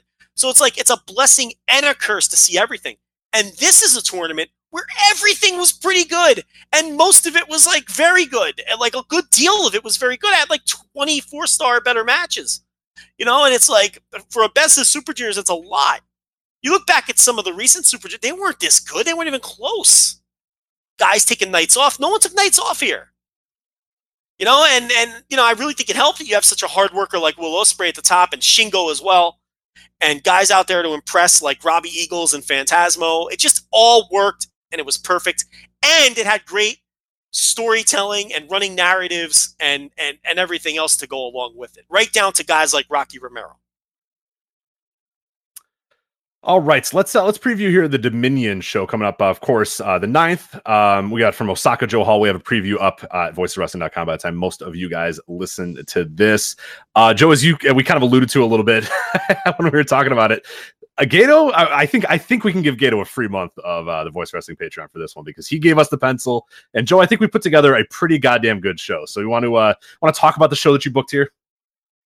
I mean, seriously, This is an Alan Forel draft that, that you put together, or Joe Gagny Chris's draft. This is one of Joe's shows from the, that draft. So well, the Kojima Shingo match. It's I mean, like that, come on, yeah, that that you can't tell me. I, and I wasn't involved in this shadow booking that you apparently did. Um, I don't know why I wasn't invited, but whatever. But that that come on, come on, Joe. That is as transparent a Joe Lanza match as I've ever fucking seen. It's booked for me. Like they, they- There's no reason for that match to happen either. You know what I mean? There's no re- other than Joe. Who do you want to book? We got these guys left, and you said Kojima Takagi, and they went, ah, all right, fine, whatever. now listen. Gedo is my pal. I bought him a nice dinner in New York. He thanked me for all the great booking suggestions. He said, he said, Joe, thank you for telling me to push Kazuchika Okada in 2012. It was Mhm. the best decision I ever made in my Was this life. when we were in a suite uh, during the MSG show, or no? Yeah, it was after that. I got him dinner. You know, we went okay, out. yeah, yeah. Oh yeah, Yeah, of course. Of course, town. You know, he thanked me for all the great decisions I helped him make, like believing in AJ Styles, even though the first show bombed, and and uh, and Okada uh, beating Naito two years ago at the Dome. I told him, I I, I assured him, I said, listen, It's Gedo, gonna be fine. It's out. gonna be okay. Yeah. I promise you got six months worth of stories to keep telling with Okada here, and you're and you're going to have the most profitable year in the history of the company. I personally guarantee that. So I took him out to dinner, and he, you know he thanked me, and he said, "Joe, for all of that, you get to book a match at Dominion." And I said, "This is what I want. I want Satoshi Kojima versus Shingo You Takagi." want the strongest arm versus the lariat, the pumping bomber versus the, the strongest and here's arm. the yeah. scary thing. That's a totally believable thing that I would ask for too. Like Yes. all of the matches in, in, in this company can Like make. he would say, he would say, Joe, for all of the years of service that you've done, you know, needlessly crediting New Japan and needlessly enjoying New Japan, even though you knew it was utter shit. Um, you know, just to just to get paid onto the table and whatnot, or just to kind of get the, the it all was worth it for the Joe. I will give you, I will grant you one wish. Gedo, the the genie, grants you one wish, and your one wish was the strongest arm versus the pumping bomber. So, yes, which And is uh, again ho- totally plausible that that's uh, even if even if it was a normal genie and they said Joe anything you want in the world I think you would still ask for like an undercard match between Kojima and Shingo Takagi that's what I mean. Like this, like like not even just Gedo giving you a a, a, a, a, wish. Like it's something coming down and saying Joe you have one wish in this world. Do you want you know world peace? Do you want a million dollars? Do you want this? And you would say I want the strongest arm baby versus the puppy 100%. you want world peace, a million dollars, hundred percent boner every time, like all of those things. and you would still pick I'm taking Kojima versus Shingo. Like I really, this would be my yeah, no question about it. So, but really, what a great out of left field match that nobody was waiting for or expecting. You know, fantastic. And I see so many people like, ah, why couldn't it have been Nagata? Ah, you know what? Go fuck yourself. Okay. right like- Are you serious right now? Like this is better than Nagata because it's two guys. It's like again, this is like Shingo 15 years from now. This is who he is. He's Satoshi Kojima. Yeah, he's gonna be looking through the mirror here in a little bit. So. Go back and watch old Kojima, particularly when he was a heel and all that nasty motherfucker. They Like, kind of looked alike too, because they had the kind of similar hair color at that time too. Like Shingo now's got like the jet black, but there was a time where he had that little blonde in him, similar, similar to Kojima. You know what I mean? Like, yeah, yeah, you go let Nagata go wrestle Gresham or something. This is the match you want Shingo to have if he's going to wrestle one of those third gen guys. Do you agree with me? Like this is oh, one you- absolutely. Oh, it's no fucking question that this is the guy. Yeah, it, it- this is like I said, looking through a mirror. This is this is this is Shingo's future here. Is Satoshi Kojima, which you can hope for him. That's a great future to have. But uh no, absolutely, yeah. They, they, like similar Oka- styles, similar what a lot of stuff similar to these guys. Everything's yeah. similar. It's like when Oka wrestled Naka, uh, um, uh, Nakanishi, and we were like, "Holy shit, that's, Right. that's him 20 years from now." Like he, he, he's seeing himself, you know. So yeah, what a great match to come out of nowhere to, to, to give us. And how about Moxley versus Shota Umino? He's Yeah, gonna kill the poor boy. Yeah, poor poor gonna die. man. Yeah, he's he well, he had a good run, but it's it's all over. Unfortunately for Shota Umino, he will be And retiring. Moxley in a squash. What's he gonna do to the kid? This is so fascinating to me. You know, is he gonna give him the typical young lion near falls or or hope spots? I don't know. I hope he doesn't. I hope he just Shibatas the kid. I think he's gonna bloody him. I think he's just gonna punch him. Shota Umino's gonna be bursting into the blood. And he's just gonna fucking put him away with that double underhook DDT, and and that's gonna be it. I mean, th- again, it's so fascinating because what if it's bad? What if he doesn't have something compelling with the kid and just goes out there and has a four and a half minute 1992 WWF Superstars match? I could see that happening. Or he can go in there and just bludgeon him to death. Or he can go out there and have a typical young lion match that really wouldn't fit Moxley's character right now to be given near falls to this geek. So there's a lot of different ways this can go, and all I know is I'm fascinated by it and I can't wait to watch it. And again, totally unexpected. I figured he would have been on the first flight back to Vegas after he won that title. He's sticking around a week and he's going to wrestle this match and an opener. it's so weird. I love it, man. This is what this is honestly, Joe. I think my favorite New Japan card in years. It's so good. I love this card. There is one match that I'm almost like I'm I'm not looking forward to, and even that match is is and I'll say it right now it's it's Liger uh, and Yoshihashi versus Sabre Jr. and, and Minoru Suzuki, but then it could be the blood boiling over of the Suzuki and, and, and Liger feud. So when it's all That's- done, like I don't care right now, but when it's done, I might fucking love this match because it's gonna be Liger and Suzuki ripping at each other. You didn't watch the tour previous to Super Juniors where they were on opposite ends the whole time. Those matches were fucking red hot. So that, don't worry about that match. That match is going to be good. If it's anything like the tags that they've already had. Because the, the, the heat is palpable between those two. And they're setting up Yoshihashi versus Zack Sabre Jr., which I would have to think is either going to happen. Uh, hopefully, it's on a Rev Pro show, not a New Japan show. Maybe the Royal I- Quest. Yeah, I could see it happen. Royal That's Quest. not till August, as Andrew Rich pointed out. So that might be too long to stretch Mm. out. So a maybe- while. Maybe just some Rev Pro show uh, between now and then, or maybe I like fourth from the top on something that's coming up after Dominion. I don't know. But uh, but then there's uh, Tanahashi, Juice, and Taguchi versus Jay White, Chase Owens, and Ishimori. Um, Chase Owens hasn't been around, but they're flying him in for this. Good for him. And uh, let's see. And then you know that's the one match I think that's kind of just a Yeah, that one's a total kind of like kind of eh, for me, but it's that's fine. the only one. right. Everything else rules. Yeah. The business end of this, we got Taichi defending against Tomohiro Ishii. A lot of people, Rich, a lot of the people, they want Ishii to win here. I think we all want Ishii to win here, but they want Ishii to win here, and then maybe Shingo, coming off a win against Kojima, enters himself into the Never Mix. How about Shingo Ishii as a possibility at some point? Oh god damn it! Yeah, Shingo versus anybody, man. I fucking love Shingo in New Japan. There's so many matches I want to see, and again, it's like another sort of proof of concept thing that we talked about, where you and I always said that if Shingo ever left Dragon Gate, he would just be awesome wherever he went, whether it be All Japan or or Big Japan or Noah or whatever, wherever he went, he would be awesome. And and now there's so many matchups that I cannot wait to see with Shingo. So yeah, Shingo versus Ishii, Shingo versus Kojima. I mean, Shingo versus Tanahashi, like all these ones, all these matches I want to see so badly.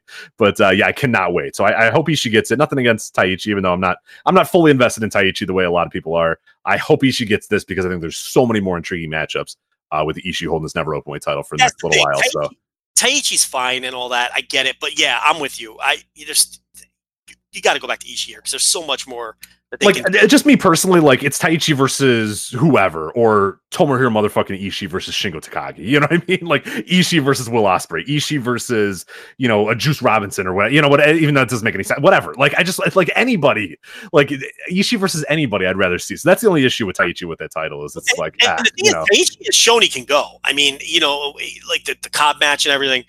But it's like, yeah, the more interesting matchups for me are um, are for Ishii, Ishii as well. So we have Guerrillas of Destiny defending against Evil and Sanada. Hey, look, it's a tag team title match. You know, it's not exactly like I'm super jazzed up for it, but um, but it's title match. We got Dragon Lee versus Will Ospreay. Look, I think I hinted at before. I think this is a 100% Will Ospreay win. It I has to be. Oh my god! It, after that promo that Will cuts, where he says, "I'm moving to Japan and I'm going to be the best junior heavyweight champion ever, and I'm going to put this company on my back, and like I want to face heavyweights, and I want to face junior heavyweights, and I want to face everybody, and yada yada yada." He can't go out here and just fucking take a one, two, three in the middle of the ring, right?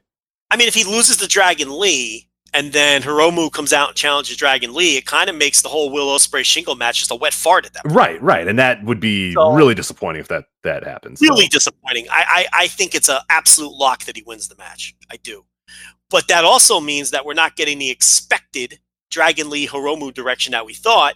But that could mean that Hiromu's not as close to coming back as people thought.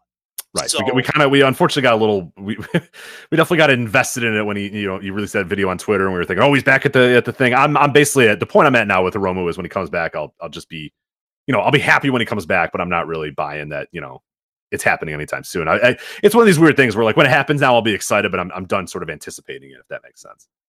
Yeah. So Ibushi Naito, again, they could wrestle every show for as far as I'm concerned. I'm never going to get tired of that. Um, they're always going to have a great match every time out. Well, we're halfway through the year and they've wrestled on every show, so you might as well just keep it going. You know what I mean? Like, Yeah, the I mean, G1 is just those two guys facing each other the entire time, and yeah, yeah, I think you can get the rest of the year. the same block. I think they might be in the same block. I think they would probably, yeah, for sure. It's like, but uh, can Naito lose again? Oh God, I don't think so, but he doesn't really need the IC title, right? Like that's kind of a, a weird deterrent in the G1, right? I, I, but he can't lose again. He's got to win one of these times. I Yeah. think I, I don't I don't have a good read because it's like weird for him to have the IC title right now too. So I don't know. It's it's kind of this weird position they put themselves in. But I don't know that he can eat another loss. But it- we always say the G1's the great equalizer. He can eat five losses before the G1 and then fucking get 14 points and win that thing, and no one's going to care that he lost in you know June. I have a thought. I'm jumping ahead a little, but I've been thinking about this. Are you doing some fantasy booking? Kinda, not Okay. really. I just, I long term, I, I'm seeing something in the third eye, the Matt Sydal third eye. I, I think that um, I'm getting off the Naito G1 ban. I don't think he's winning it. I think Ibushi. I think it's Ibushi's time. I think Ibushi is beating Okada at the Dome. How about that? Wow, you're changing everything. I told you I, I've been thinking about this, and he's beaten Naito like a drum, and he's re-signed with the company, which is key, full time. He's massively popular. I, I I don't know. I feel there's something in my gut telling me it's a Ibushi's time.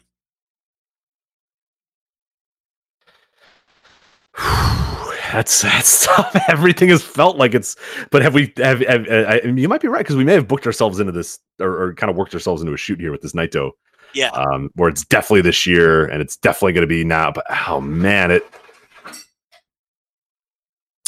it feels like it should happen though, right? I feel for some reason like it's Ibushi's time.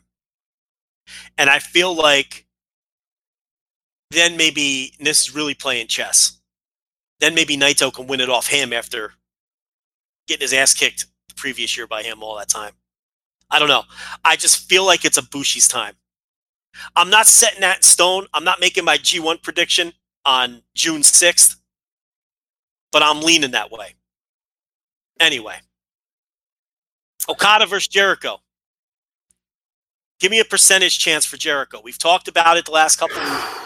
Man, We don't. We I knew it was coming. not- we agree it's not zero percent, right? It's possible that Jericho wins this. So put a percentage on it. Is twenty five percent too low? No, Should I go higher? Uh, I, I don't know. Yeah, I can't go higher than that, right? no. I, I I would go about twenty percent. It's too much to go to anything above twenty five percent. Here's the thing, and we talked about it. I will not be stunned if he back elbows Okada and pins him. I, I, it will not stun me. I'll be surprised, but not stunned. And it would not stun me if he's a double champion in, in you know, whenever that case may be. Whenever they're doing that match with uh, Page, because I, I don't want to go off on a tangent, but I think he should beat Page. I don't think you built up Page yet. Yeah, I'm kind of interested. I, I, that, that's an interesting discussion that I guess we have many, many more months to talk about, but we don't have to do it right now. But yeah, that- that, is a very, very interesting discussion because I, I, I waver, I waver on a daily basis. Well, that. is your is your counter to that that it's kind of like make your own stars and not? Yeah, it, is. But then I also like, then then the next day I'm like, yeah, that's fucking Chris Jericho, man. You know what I mean? Like that's publicity, that's eyeballs, that's you know, and and, Page's time will come eventually. Like Page can then win it, you know, later. So I waver on a daily basis with that. Yeah, I think you're shooting a mighty load if you put it on Page already. I, I, I why not save that story? But anyway, uh, we'll talk about that another day. This match here, yeah, I'd go about twenty percent. I don't think it's totally out of the question that he could win. But then you know, it's like because here's the thing: you don't need that belt around for the G1, and it's going to annoy people because he he won't defend it. He'll he'll lose it the next time he wrestles. Oh, for sure. Yeah, he'll go away the entire summer and then come back at whatever, you know, and and, And that and, doesn't lose it. bother me. I know that bothers people, and I get why. And I don't think you're wrong for that bothering you. It wouldn't bother me though. You don't because I I am more I do lean more business focused. You know that. And to me, it, you don't need that title around for that tour anyway. And if the, if his matches are going to draw money, I think you play ball with him. I I I I defer to business when I know it's going to do business. Like it bothers me that he didn't quote unquote earn the title shot by beating anyone. It does. It bothers me. But at the same time, I can forgive it because I know this match is a big money match. And at the end of the day, that matters more than making sure he like pins someone in a tag. Even though it bothers me from, you know, my own personal canon in my head from those sensibilities. Mhm. Do you understand what I'm saying? No, absolutely no. I wrote an entire article where I was basically like, "This feels icky, but I totally get it, and I'm totally in favor of it." It's one of these weird where I'm like, I just wish they gave him like one thing or just something, so I could kind of just say, "Oh yeah, well he he's getting this title shot because X," and it's just like business wise, it's yeah, he's getting this title shot because he's Chris fucking Jericho, and he's getting this title shot because Okada wanted him to get this title shot because he challenged Okada, and Okada said, "Yeah, fucking bring it, dude." Um, but you just want to you just want a little bit more and a company that does such a good job of, Right. of, of giving you reasons why matches happen you have this one that's just happening and it's kind of like Yeah, it feels icky and weird so Yeah, I don't like it, but I understand it. It's like I don't like when Kaiji just come out and challenge either. I we talk about that all the time. But I totally see a scenario with him winning, going away all summer, and then losing it at King of Pro Wrestling. yeah king of pro wrestling or one of the destruction shows or whatever yeah it, it absolutely could happen totally And, plausible. I'll go twenty percent. yeah I don't think it's likely. I just think it's possible. I think it's good to set yourself up for that too, because if you don't set yourself up for that, it's going to be like it's going to floor you when Chris Jericho hits that back elbow and pins Okada and, and just runs away with that title. And man, Well, I- I'm I'm signing off on Twitter for that day for sure.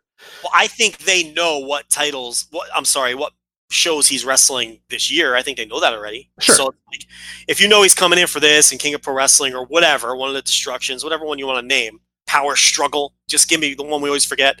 No matter what one you think he's coming in for, uh, G1 Final. I, know, that- wouldn't make a ton of sense because I guess you'd have to. No, you can't defend it there. I guess, but No, whatever. everyone that everyone that yeah is going to be worth anything will, will will probably either be in it or yeah, the guy who's going to get the title shot is is got to go with it there. No, I, I I'm with you that it wouldn't. And the thing is that I think you know from you talked about you don't need the, the, the belt from like a, a booking standpoint. It could just kind of be there, but you also don't need it from a business standpoint either in, in the summer, which is is is is strange to say, but like it it doesn't really matter if that title doesn't make an appearance the entire summer because people are still going to go and watch these shows, these big time matches, and and and big time G1 matchups or whatnot. And and there's a a little bit of a benefit to having your world title on Chris Jericho. There's a little bit of kind of eyeballs type thing or whatnot, and and it's weird and it doesn't feel right all the way. But I, it, it- again, and we're saying it's like you know we're I'm at 25, percent you're at 20. We're not saying like get ready for it to happen for sure, but we're just saying eh, you know don't be don't be stunned if it happens. I- But if it I think. happens, we're going to brag that we said it. Oh, of course. Yeah. No, we, we would both have said, hey, listen to the tape, go back to the tape. We said it was going to happen. So If you're going to do it, this is the time to do it. for sure. Right- right before the G1 tour is is the time to do it. Honestly, I kind of want to see it happen just for the Schadenfreude aspect. Just see it. the just see the world burn. Yeah. God, people are going to be annoyed by that, and I love when those people are annoyed. You understand what I'm saying? So it's like I, for the Schadenfreude aspects of it, you know, the people who can't stand seeing Jericho and, and, like he disappeared with the IC title already. Like I would love to see all of those people get annoyed again. So from that aspect, from a trolling aspect, I'd, I'd, I'd like to see it. But that's that's when is the date on this Dominion? Uh, six nine, six nine for Dominion. I have a couple days. Yeah, I can't wait, man. This is an Couple days. unbelievable top to bottom show. You can't skip anything on the show. Everything is good. The fucking o- the two opening matches are Moxley and Umino and Kojima and Takagi. Are you fucking kidding me? Okay, so Rich, Yes. we got one topic left. We are going to review uh Takeover, correct? Yes. Oh, I thought you were gonna say Money in the Bank, but I guess we'll shelf that till next week. So next week, Starcade ninety one and Money in the Bank. We promise. Correct. Well, Rich, I have a surprise topic for you. Oh no, I hate I hate your surprises. Your surprises are always the surprise worst. I hate your surprises, but go ahead. So, producer, I'm going to need the producer to hit the music.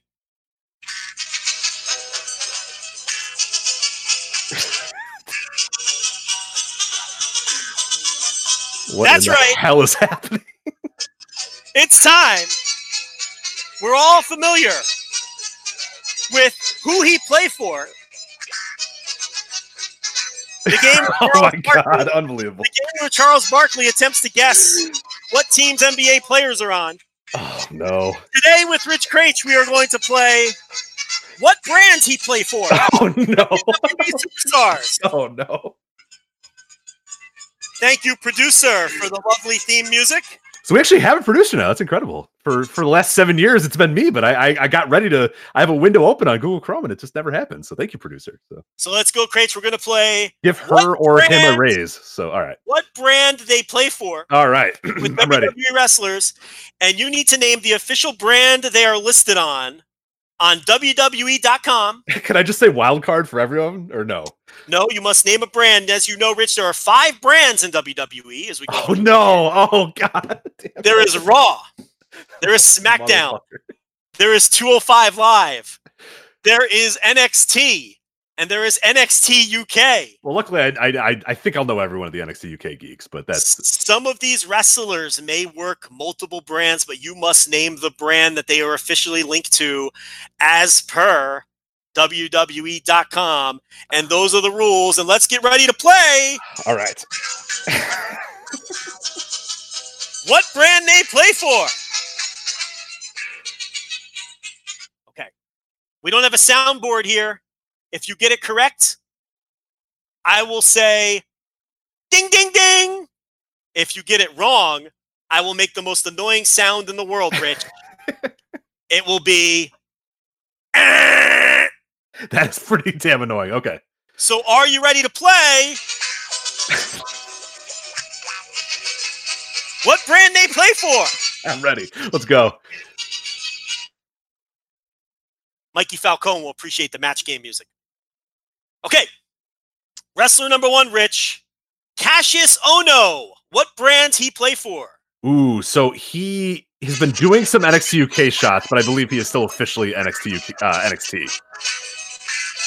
So, Rich, you're going with NXT. Yes. What? Get out of here. Kassius Ohno is listed on the NXT UK roster. Oh wow. Okay. That is incorrect. Okay, are you ready for wrestler number two? I'm ready. Viktor. God. Uh, I want to say Viktor is SmackDown. SmackDown Live. SmackDown Live. So one half of the Ascension. Rich, you are going with SmackDown Live for Viktor.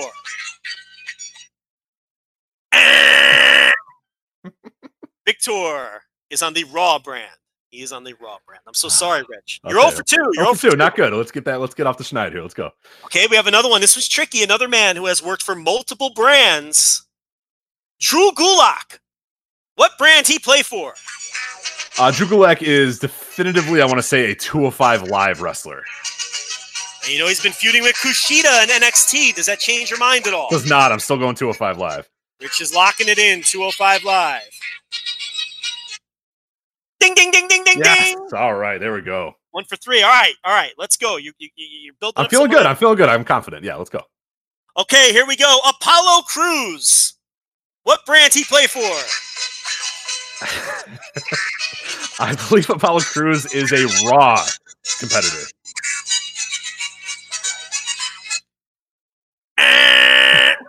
Apollo Crews is part of 205 Live. What? No, he's not.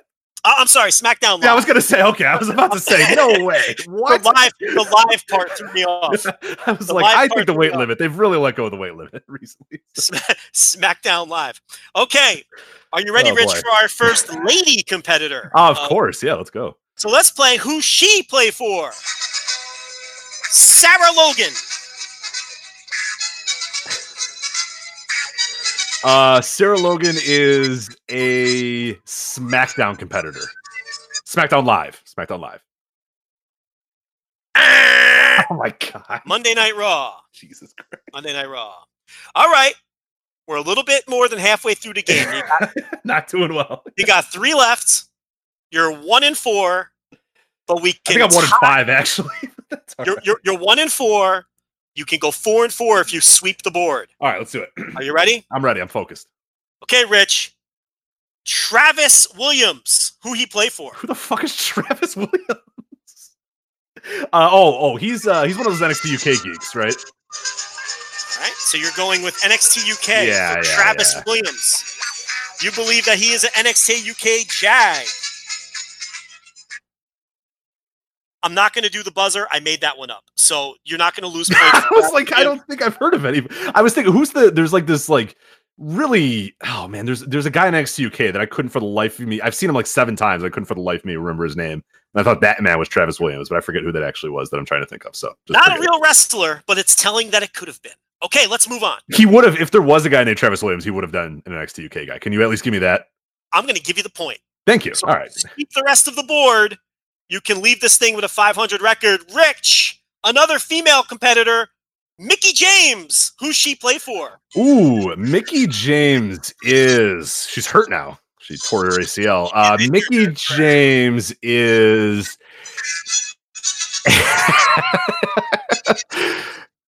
SmackDown Live for Mickie James. Ding, ding, ding, ding, ding, ding, ding, ding. All right, that was tough, man. I, I really, I honestly thought Raw, but I was like, I'm so wrong. I might as well just pick the opposite. So actually- This is amazing.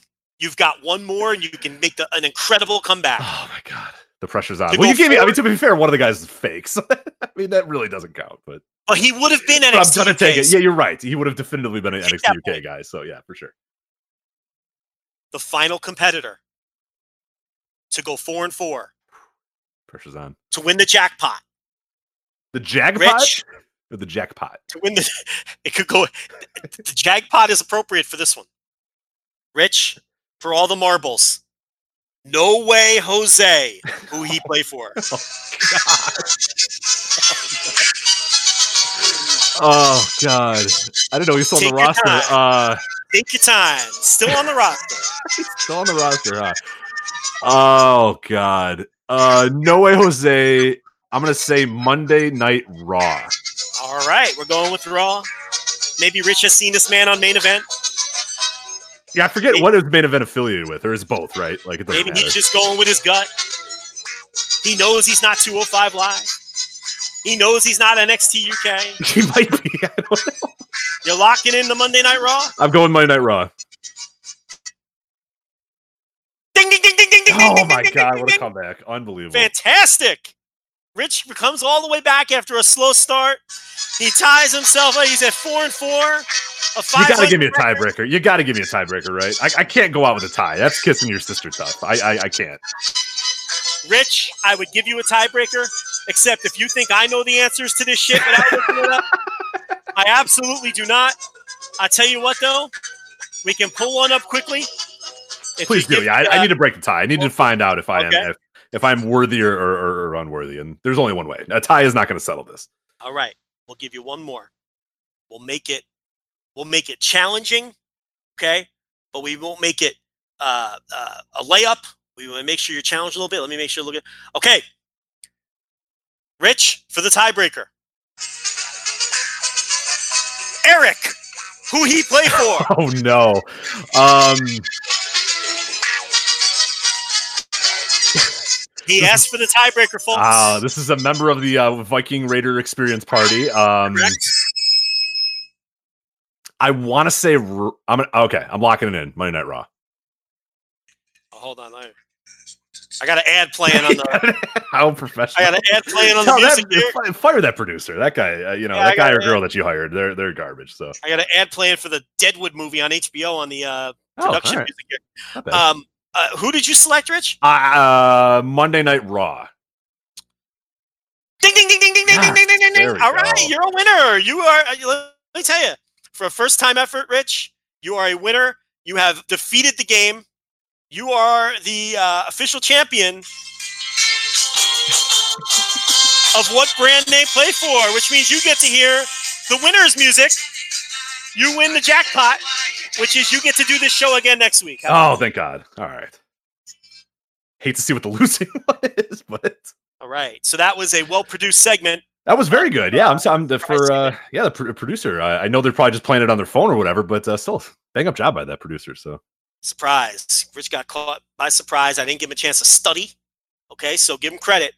He did a nice job there. So anyway, no way, no, no way Jose's on Raw, huh? According to uh, dot .com. When's the last time No Way Jose's been on TV? Listen, I was gonna say, never mind. I'm not. I, I'm not looking for an answer. That was more of a hypothetical than a Yeah. uh, one that I'm actually asking. More of a more of a, a big picture thought than a uh, one that I'm looking for an answer for. So there you go. All right. So we got about a half hour to do this takeover. Let's do it. All right. NXT Takeover 25, Joe, the weirdest takeover all time. We talked about it last week, uh, kind of shoehorned into the schedule because of a uh, certain show that uh, WWE is doing uh, in Jeddah in a country that shall not be named. Uh, so this show got moved to uh, Bridgeport, Connecticut. Uh, which was good because it got it was able to be attended by Joe Gagne, uh, you know, of course, uh, host of the five star match game. So actually kind of works with uh, Intel with the uh, the last segment we just had there. But he was able to go there live. But uh, ultimately, hold on, hold on.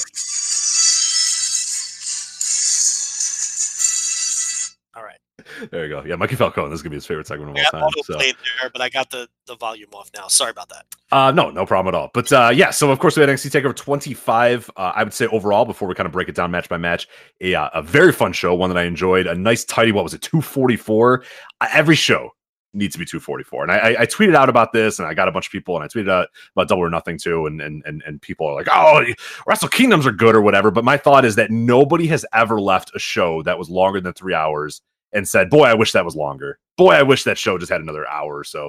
Boy, I wish that was another hour and a half. Like 244, get in, get out, tell your stories, important matches, and move on with your life, man. I love nice and tidy shows. If you want to once a year do your nine hour WrestleManias, your nine hour Wrestle Kingdoms, whatever, I'm fine with that. Your nine hour, you know, All Japan, Yokohama shows, I'm fine with that. But man, week in, week out, month in, month out, 244, two and a half, under three hours, please. I bet this show was over and I was able to do stuff with the rest of my night too. It's just unbelievable. I loved the timing of the show. Uh, but Joe, overall thoughts on uh, NXT TakeOver 25? Yeah, it's a great show. It's really as simple as that. It was a great fucking show with um, what I thought was a, a, a an awesome main event. I thought it was better than the match they had in New York. Uh, for reasons I get, you want to start there? You want to talk about Let's that? match? Yeah, let's start from the top. And uh, we should mention as well this uh, this review also sponsored by our friends at Grappl, G R A P P L. If you want to download the app and uh, see our ratings and give your ratings and uh, and see what the world thinks about uh, wrestling matches as well. It's fun, interactive way to watch shows. I remember I was uh, and I know they were updating it as takeovers going on, so it's kind of fun to to rate a match and see what things are going on while you're watching it in real time. And that's what I was able to do with Takeover. So really good stuff there. So of course they're sponsoring this, so we'll talk about their ratings in addition uh, to our ratings as well. But yeah, let's get at uh, get after it right with the NXT uh, title match. Adam Cole Gargano. I thought this told a better story, a better and more simple story than the New York match did from bell to bell. Um, the, the story of Adam Cole going after Gargano's leg, Gargano's just superlative selling of that body part throughout the whole match, really from bell to bell.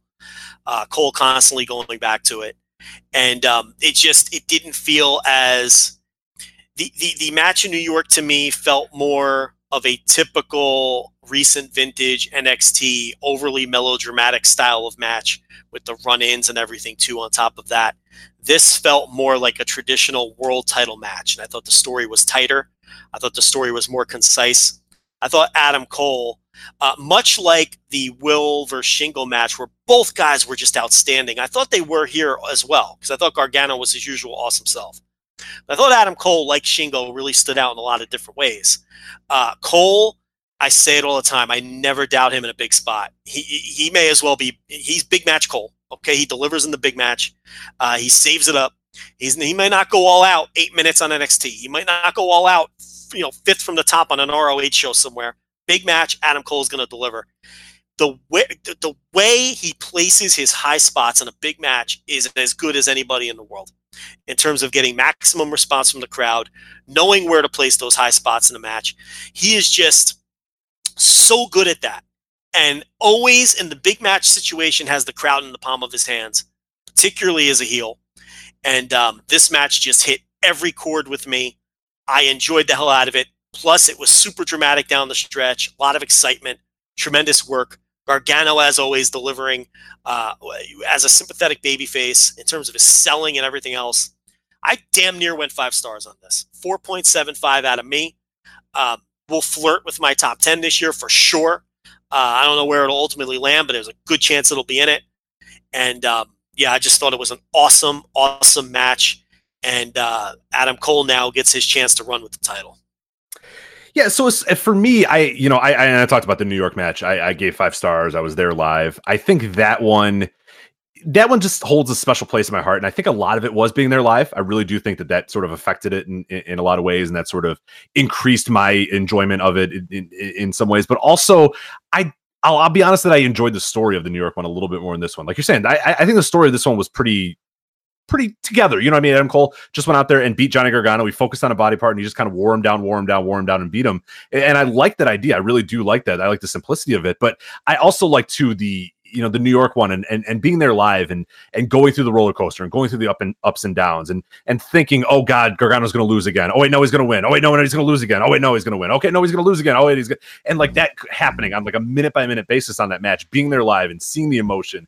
I that's just it, it, it's one of those very special matches for me, and I, I said it's one of the my favorite matches that I've ever seen live. One of my favorite matches I've ever seen. Period. So so that one definitely holds a special place in my heart. Whereas this one, while I liked it, I went four and a quarter with this one. I I just for whatever reason it did it just didn't strike that same chord with me. And and and it's one of those ones that maybe if I go back at the end of the year and I watch both of them back to back, I'm I might end up liking this one a little bit better than the New York one but the New York one will just kind of I, you can't replace that one for me because being there live and, and, and being in that experience, it was just unlike anything I'd I'd ever really experienced in a wrestling show ever. So th- that was one where where yeah, it, and and I, this one had to live up to those expectations, those insane expectations of this is my favorite match that I've ever seen ever. You know what I mean? Like and and there was no way that this one was going to do it. And and I think they got very very close. And there was a lot of spots that I really liked about this match.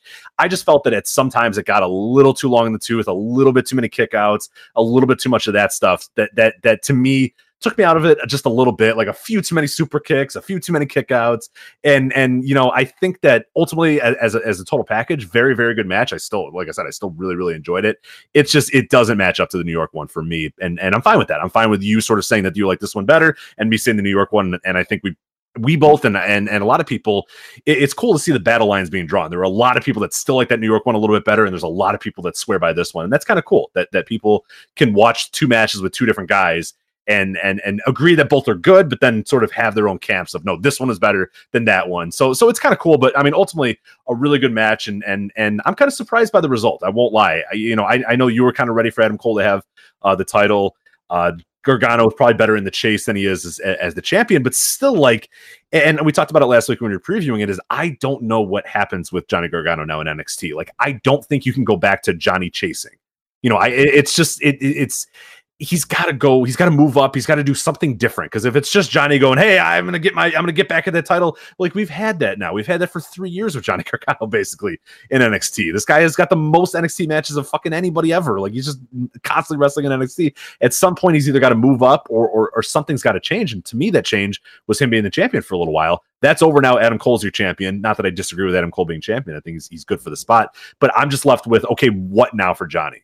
And Joe, do you do you have any idea what's next for Johnny? I think he's got to move on. I don't like his chances on the main roster, but I do think he has to move on. He's got to be done here. NXT sort of patterns, maybe they do another match and he loses. That's not, I, I don't think that's something that's impossible. I wouldn't do it with Gargano, though. They kind of already moved him up. Just put him back on Raw. And I know he's to sink and not swim, but it's time to move on. And I think it's, uh, it's time for the Matt Riddle chase is what I think is next. And I think the big program moving forward is going to be Riddle and Cole, and maybe Strong Cole at some point if they go through with the split. I kind of hope they don't go through with the split, though. I hope it's one of those things that they teased and made you think they were going to do, but then they don't do it.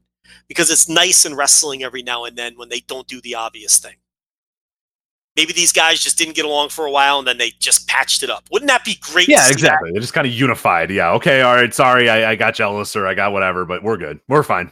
you know, go beat them. Yeah. Cool. Yeah. but more than likely, the hips and hit him with a chair, you know, that sort of thing. But. Yeah. But I mean, more than likely, they're going to split with Strong and, and, and those will be his contenders, Strong and ultimately Riddle. And Riddle is going to win it at some point. Um, but, you know, and you could even maybe Keith Lee if he gets hot as a baby face. There's another one. So um, you know, uh, I think I think Gargano should move on, especially, you know, so you know Cole won clean. You know, so it's like he tried to do use the chair when they did the ref bump, but Gargano, you know, turned that back, and then they went for another four or five minutes or whatever, and Cole ended up just winning the bout clean. You know, he hit the he went for the Panama Sunrise, and Gargano sat straight down. You know, they did like the Bret Hart Owen Yeah, Hart spot, mhm. and he got the, the the near fall, but then he hit the Panama Sunrise immediately, and then finally hit the last shot, which he really wasn't able to hit the whole match.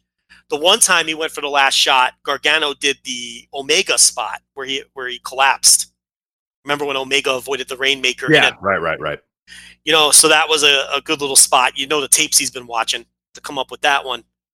And then um, you know, but otherwise there were just so many good I mean the the, the, Panama Sunrise off the apron to the floor, Oh Jesus, that was nuts. Yeah. you know, is a tremendous spot. And you know, Cole can go and he really spaces out his high spots so good. I mean, that's all I ever think about when I watch him. I know I harp on that, but he's just so good at that. And um, you know, he's over like a motherfucker. Half the crowd loves him, the other crowd loves to hate him. So I don't know. I, the thing with Gargano is now I think if he does move up, it just if NXT will start to feel fresh again. Yeah, and, and that's why I don't want him back. And I, Johnny Gargano is one of my favorite wrestlers, you know, going Yeah. right now, one of my favorite wrestlers of all time. But I'm I'm done with it, man. Like if he comes back and it's just like, you know what I mean? He's cutting that promo of like, yeah, you know, I was a champion and I'm trying to get back. It's like, all right, dude. Like, come on, you've been you've been NXT for years now. Like, just just go. Just it, it's time to graduate. I don't care. Go to 205 Live so they can hide you, or or go to NXT. You can go anywhere, but just like just you can't be here anymore because we got too many other guys ready to move up and and this he's kind of the last vestige what it feels like of, of, that old kind of NXT era and and Ciampa's you know on his way back and he'll be coming back again too but there's just like especially when you have these shows that are only like you know 3 hours or whatever that you know and the weekly TV is only an hour is that like if it's taken up by the same people over and over it just feels so long in the tooth then like yeah 3 years in a company is not like you know god Dolph Ziggler's been you know on fucking you know the main roster for you know a decade at this point now too but with NXT the way it's structured it's just like it's just there's so few opportunities for people and it's just like it felt like he's just been this cloud that's been hanging over NXT for so long that now that he's lost the title I, I just I can't see him going back and just going into chase. I I just don't know what you do with him other than he's just got to finally move up but I don't know if Triple H doesn't want him or want to because he knows he's just gonna get fucking destroyed on the main roster but it's just it, it's time to just let him go man it's just time to let him fly and, and see what happens Yeah, I agree. uh, Grappl users five uh four point five two for this one, so uh four and a half stars uh for them. So they're they're kind of in between you and I. So I'm I'm at four four and a quarter. Uh, you are at four and three quarters, correct for this one? Yes. Yeah, so right between us with 4.52. Uh, move on to the uh, women's title match here. You had Shayna Baszler defeating Io Shirai in 12 minutes. I went three and three quarters. Grappl users 3.43. Joe, where do you stand with Shayna Baszler and Io Shirai? Went three and a half. You know, nice little title match. It it kind of falls where all of Shayna's matches fall. Um, she's not going to hit those high levels like when, you know, the, uh, the, the the Sasha Banks and Bayley's of the world were in were in NXT. But I always enjoy her matches on some level. I like Candice LeRae's involvement with the with the Singapore Cane, which was uh, uh, playing off all of the television angles that they did between these two, and uh, she choked her out center of the ring and just beat her. And Shayna Baszler, it's interesting because, I mean, she's probably not ready for the main roster, but they don't really seem to care about that. So it's kind of good that she's staying. But but again, she's getting a little long in the tooth age wise. I don't know if that they're thinking about that, pushing forty. Um, but you know, she holds on to the title, so she's going to be around at least a little while longer. And um, you know, I, I really for Io Shirai, I, I don't know. You know, we we all know that um, the main roster is going to be a death sentence for her, like it is for all the other Joshi that For everybody. We should but just say for everybody. yeah, for everyone. I mean, in particular, yeah. I mean, yeah, for sure. But um, she hasn't really landed for me in NXT, to be honest. I mean, she's Nah. fine. That's She's why I'm not like because there's a lot of people that are like, "This is ridiculous," but I was like, "Man, she's not the don't one. Yeah, She's not the one, man. You, you'll know when the one comes, and it, it, it Yeah. hasn't been anybody yet, and it's definitely not Io Shirai. It- That's a good point. She doesn't feel like the one. You're right about that. Like they've saved this up, and and they they've saved it up for that person that just like takes it by the the horns and just says, "No, I'm the next person here." So You know who it might be? Mia Yim. That's who it might be. You know, she beat Bianca Belair in that um, TV match this week, and uh, she obviously is a tremendous wrestler. And I, I can I can definitely see the crowd connecting with Mia Yim in a way that I don't think they've connected with Io Shirai. I, you're right about that. I, she doesn't feel like the one to me. Right. either. So, So I was fine with it too. I was fine with Baszler just choking her out. And Yeah, okay I, I like the rain. I like Baszler being dominant. I like her being sometimes of a chicken shit, but sometimes just beating you. It's it's it's all fine with me. So I don't get too upset about it. Uh, North American title here. We have Velveteen Dream defeating Tyler Breeze in the match that was built up by Velveteen Dream, saying Tyler Breeze, hey, you used to be good in NXT. Then you went to the main roster and you sucked. now you're back, but you still suck. Pretty good stuff here.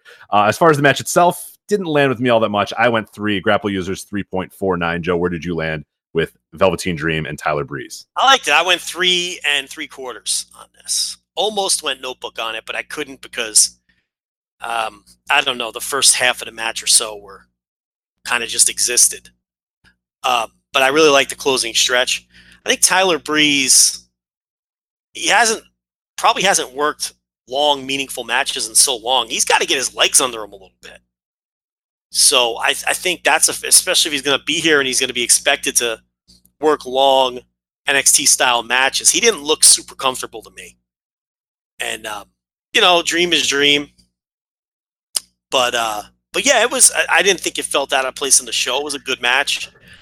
Um, you know, it sounds like I liked it a little better than you did. Was this your least favorite match of the show? Uh definitely. Yeah, yeah, far and away. It just it just didn't click with me. And I think what we saw is is and you sort of alluded to it a little bit there is Tyler Breeze has not done meaningful matches in about you know god about two years now uh, at this point maybe even a little bit longer and and dream is a guy who who i really like but he always uh, he's always i think going to rise to the occasion of the guy he's facing. If he's against there, uh, if he's in there against Ricochet, of course he's going to have a good match. He's great at being the second guy, the guy that needs kind of gets led to a great match and, and, and does some incredible stuff. He's great at the entrance. He's great at the at, at the charisma department. But in terms of a match, like he kind of had to be the in some ways the aggressor, the guy kind of leading the match. And we kind of saw what it was. It was like you know just kind of mundane stuff. Like occasionally they would do a spot, but it would take forever for them to set it up, and it just it just didn't click with me. So there was a lot of really boring stuff in this. It it just felt like it went on forever. And and between you know what else we'll, we'll talk i really think the placement too because it followed two like incredible matches too. So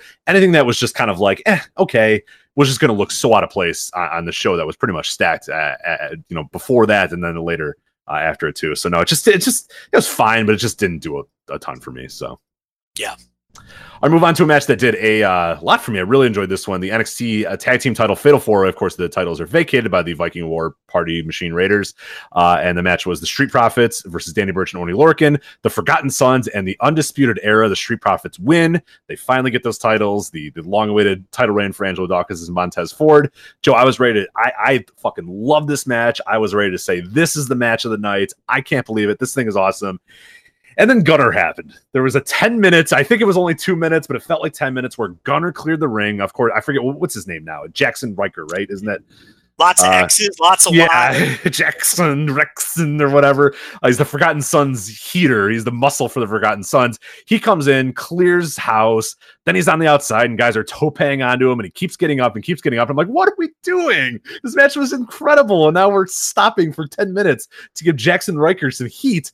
Uh, that really dragged it down a little bit for me. The match is still awesome. I still gave it a four but man, Joe, this was trending towards like four and a half. Like, God, I fucking love this match for the first, you know, 15 minutes of it. And then the last few minutes were great. I love the finish. I mean, the, the finish with uh, Angelo Dawkins doing a spear through the ladder and Montez Ford jumping up, leaping from the top rope to the top rung of the, or the seconds of the top rung or whatever of the ladder, making this face like, oh my God, I did it. I cannot believe I did it. Then punching off, I forget who he punched off. I think it was one of the Forgotten Sons to grab the title. It was just an awesome moment. So the finish was great. The beginning was great. The middle was great and then there was a gunner segment and the gunner segment just dragged it down so much that I, I, had to give it a four unfortunately. Everything you said except i liked the gunner segment. Oh you're an idiot. Get out of here. Because i liked when the other three teams banded together to just kick his ass and get him out of there. I thought that was a really good spot. Um, so i enjoyed it. That feels like a lot for gunner though doesn't it? Well i mean they push him. So it's not like it's someone who is just a geek or something. I don't know. I liked it. I like the idea of him disrupting the match, annoying the fuck out of the other three teams, and then when they had a chance to get rid of him, they put their differences aside for a couple for a couple minutes and just beat his ass, and then went back to fighting. And I and everything else you said, I thought I agree with. Like I love the ending. The right team won. Obviously, I was a little worried they weren't going to do it, but the Profits needed to win, and they did. So they got the, the the right team in, and I've been getting a little tired of these ladder matches, these WWE ladder matches, and the last few really haven't landed for me. And the first one where I really started feeling the malaise was the New Orleans one that everybody loved. And when that one didn't connect with me, I knew that this match style had just passed me by because everybody else loved it. And I really didn't like either money. The Money in the Bank ladder matches were okay, I guess, but again, they don't really they didn't really land with me. This one did. I thought it was just it didn't feel like the usual set up a spot. Okay, now two more people come in and set up a spot. It didn't feel like that to me for whatever reason and uh, you know Kyle O'Reilly's back just oh, took a beating. Kyle O'Reilly and Bobby Fish, who just comes back from injury, taking just. Yeah. I'm looking at his knees. I'm looking at it. I'm just saying, oh my, Bobby, Bobby, you just came back, man. I was convinced he tore, he retore his ACL or whatever. I forget. That's what was his last injury, right? He tore his ACL. I forget what it was, Yeah. but there, he took a spot where he like landed on the floor from the ladder, and I'm just like, Bobby, you just came back, buddy. Like, reel it in a little bit. And and O'Reilly, man, he just got killed in this match. Oh my god. Yeah, one great spot where he got where Fish got knocked off the ladder. He took like a twisting bump, and then he took out O'Reilly, and they both just barely missed the table legs that were underneath them too. Which Yes. Oh, that was the one where I was like, they're dead. Yeah. They're both these men are dead. So Yeah, but um, yeah, I mean, I I- you know I thought it was, um, the I, I enjoyed this ladder match more than I've enjoyed a ladder match in a long time. You know, a lot of times I'm just like, that was a nice car crash and a decent visual. There were some spots, but I just didn't. I, I'm usually bored by the end of these yeah, things. yeah. This one was was was really breakneck speed. There was a lot of really cool stuff happening. Yeah. There were there were a few, and this is also kind of drags my rating down a little bit. A few spots where it's like, you know, why? What are you guys doing? Like they're holding a ladder for no reason. They're like swinging the ladder even though no one's in the ring, or you know, just weird stuff like that. Like that would be kind of ladder match tropes where you're like, just set the fucking ladder up and climb up, you idiots. But like, I get it. And then a guy you know springboards off the top of the ladder, and you're like, oh, okay, I see what they were doing. But like, you know, it makes no sense psychology wise, but whatever. You know, sometimes that that shit happens in these, so it's okay. Um, and then we go to our opener: Matt Riddle, Roderick Strong. Joe, I fucking love this match. I went four and a quarter. Grappl users four point one five. Joe, what'd you think of Riddle and Roderick Strong? Fifteen minutes where these dudes didn't take a fucking breath in fifteen minutes. There's an absolute sprint, perfectly worked, and and just an incredible pace. The stamina on these guys, the quality of the work. I went four and a half. Love this match. Uh, you know, one of the best openers you're going to see ever on a, on a on a big show. I mean, seriously, there aren't many openers better than that, than this. This was just great, and it really uh, set the tone for what ended up being a great show.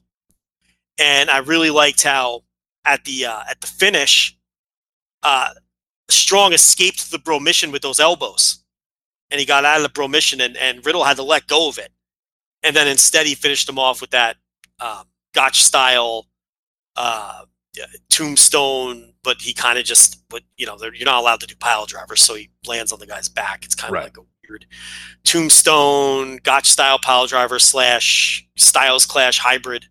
So he had to finish him with something else because Strong just wasn't going to let him finish it with the bromission with the elbows, and um, that kind of played off the work that they did. It's just a great, great match, and I I knew this is one of those matches where you knew exactly how they were going to work it, and and they worked exactly how you thought they would in your mind. You knew this was the match they were going to go out and have. So these are two. These might be the two best wrestlers in the company. These two guys. You know, so it's like I'd like to see them have more matches, but I don't think they're going to. I think, um, you know, Riddle is going to move into the title picture from here, but but who knows? But um, but this was great, and I, I this is almost like it was perfect amount of time for them, and and I, I don't know if I want to see Riddle have 35 minute NXT matches. I, I think he's best in this. Yeah, absolutely. 15, 20 tops. But yeah, I- that, that's going to be the worry is that they kind of have a standard, but, but maybe they can get away from that standard a little bit, which He be could be the one to break that mold maybe when he moves into the main events. I think Roderick Strong works best in this style of match too. Yes. That's oh, yeah, why I sure. knew these guys gonna have a great match because it's it was right in both of their wheelhouses and they're perfect opponents for each other. Absolutely. So that was NXT 25. Really, really good stuff there. Love that opener, and uh, all all told, a really thumbs up show. So uh, good stuff. So yeah, this has obviously been a fun week of wrestling, man. A lot of great stuff. Uh, it's only going to get better with Dominion coming up this weekend. So we'll be, of course, talking about that uh, next week on the flagship. But uh, that's it for us today. So again, thank you to Grappl for sponsoring uh, a few of the uh, the show reviews this week. of course, Grappl G R A P P L on the App Store or uh, the Google Play Store. Go on there, do your ratings, follow Joe and I on there as well. Uh, of course, voicesofwrestling.com for previews, reviews, and all that other good stuff. Voicesofwrestling.com slash forums. Uh, and of course, uh, the uh, the rest of the Voice Wrestling Podcast Network. You listen to the flagship here. We hope that you subscribe to the entire network. A lot of good shows on there, topics about everything in the world of wrestling. We got Music of the Mat. We got the Burt Rest Roundtable. We got Shake Them Ropes. We got the Super J Cast. I mean, just incredible stuff up and down that network. The five star match game, which we talked about a little bit earlier. Everything Elite, if you're into all elite wrestling, a weekly show about that. Open the Voice Gates, uh, the Dragon Gate podcast. They, they released just a new episode uh, this week as well. The two Sarahs. I mean, just ton, tons of good stuff on there. The Mullet Club. Hey, you speak Spanish? We got a Spanish podcast for you too with the Mullet Club. So a lot of good stuff on there. But make sure you're subscribing to the entire network, and of course, make sure you're reviewing it as well. It always does help. Uh, if you go on to Apple Podcasts or whatever whatever app you use, uh, and if it allows reviews, definitely go on there and review it. It helps more people listen to our shows. But that's it for us. So for Joe Lanza, I'm Rich Kraetsch. We'll see you next time on the Voice Wrestling Flagship Podcast. Take care.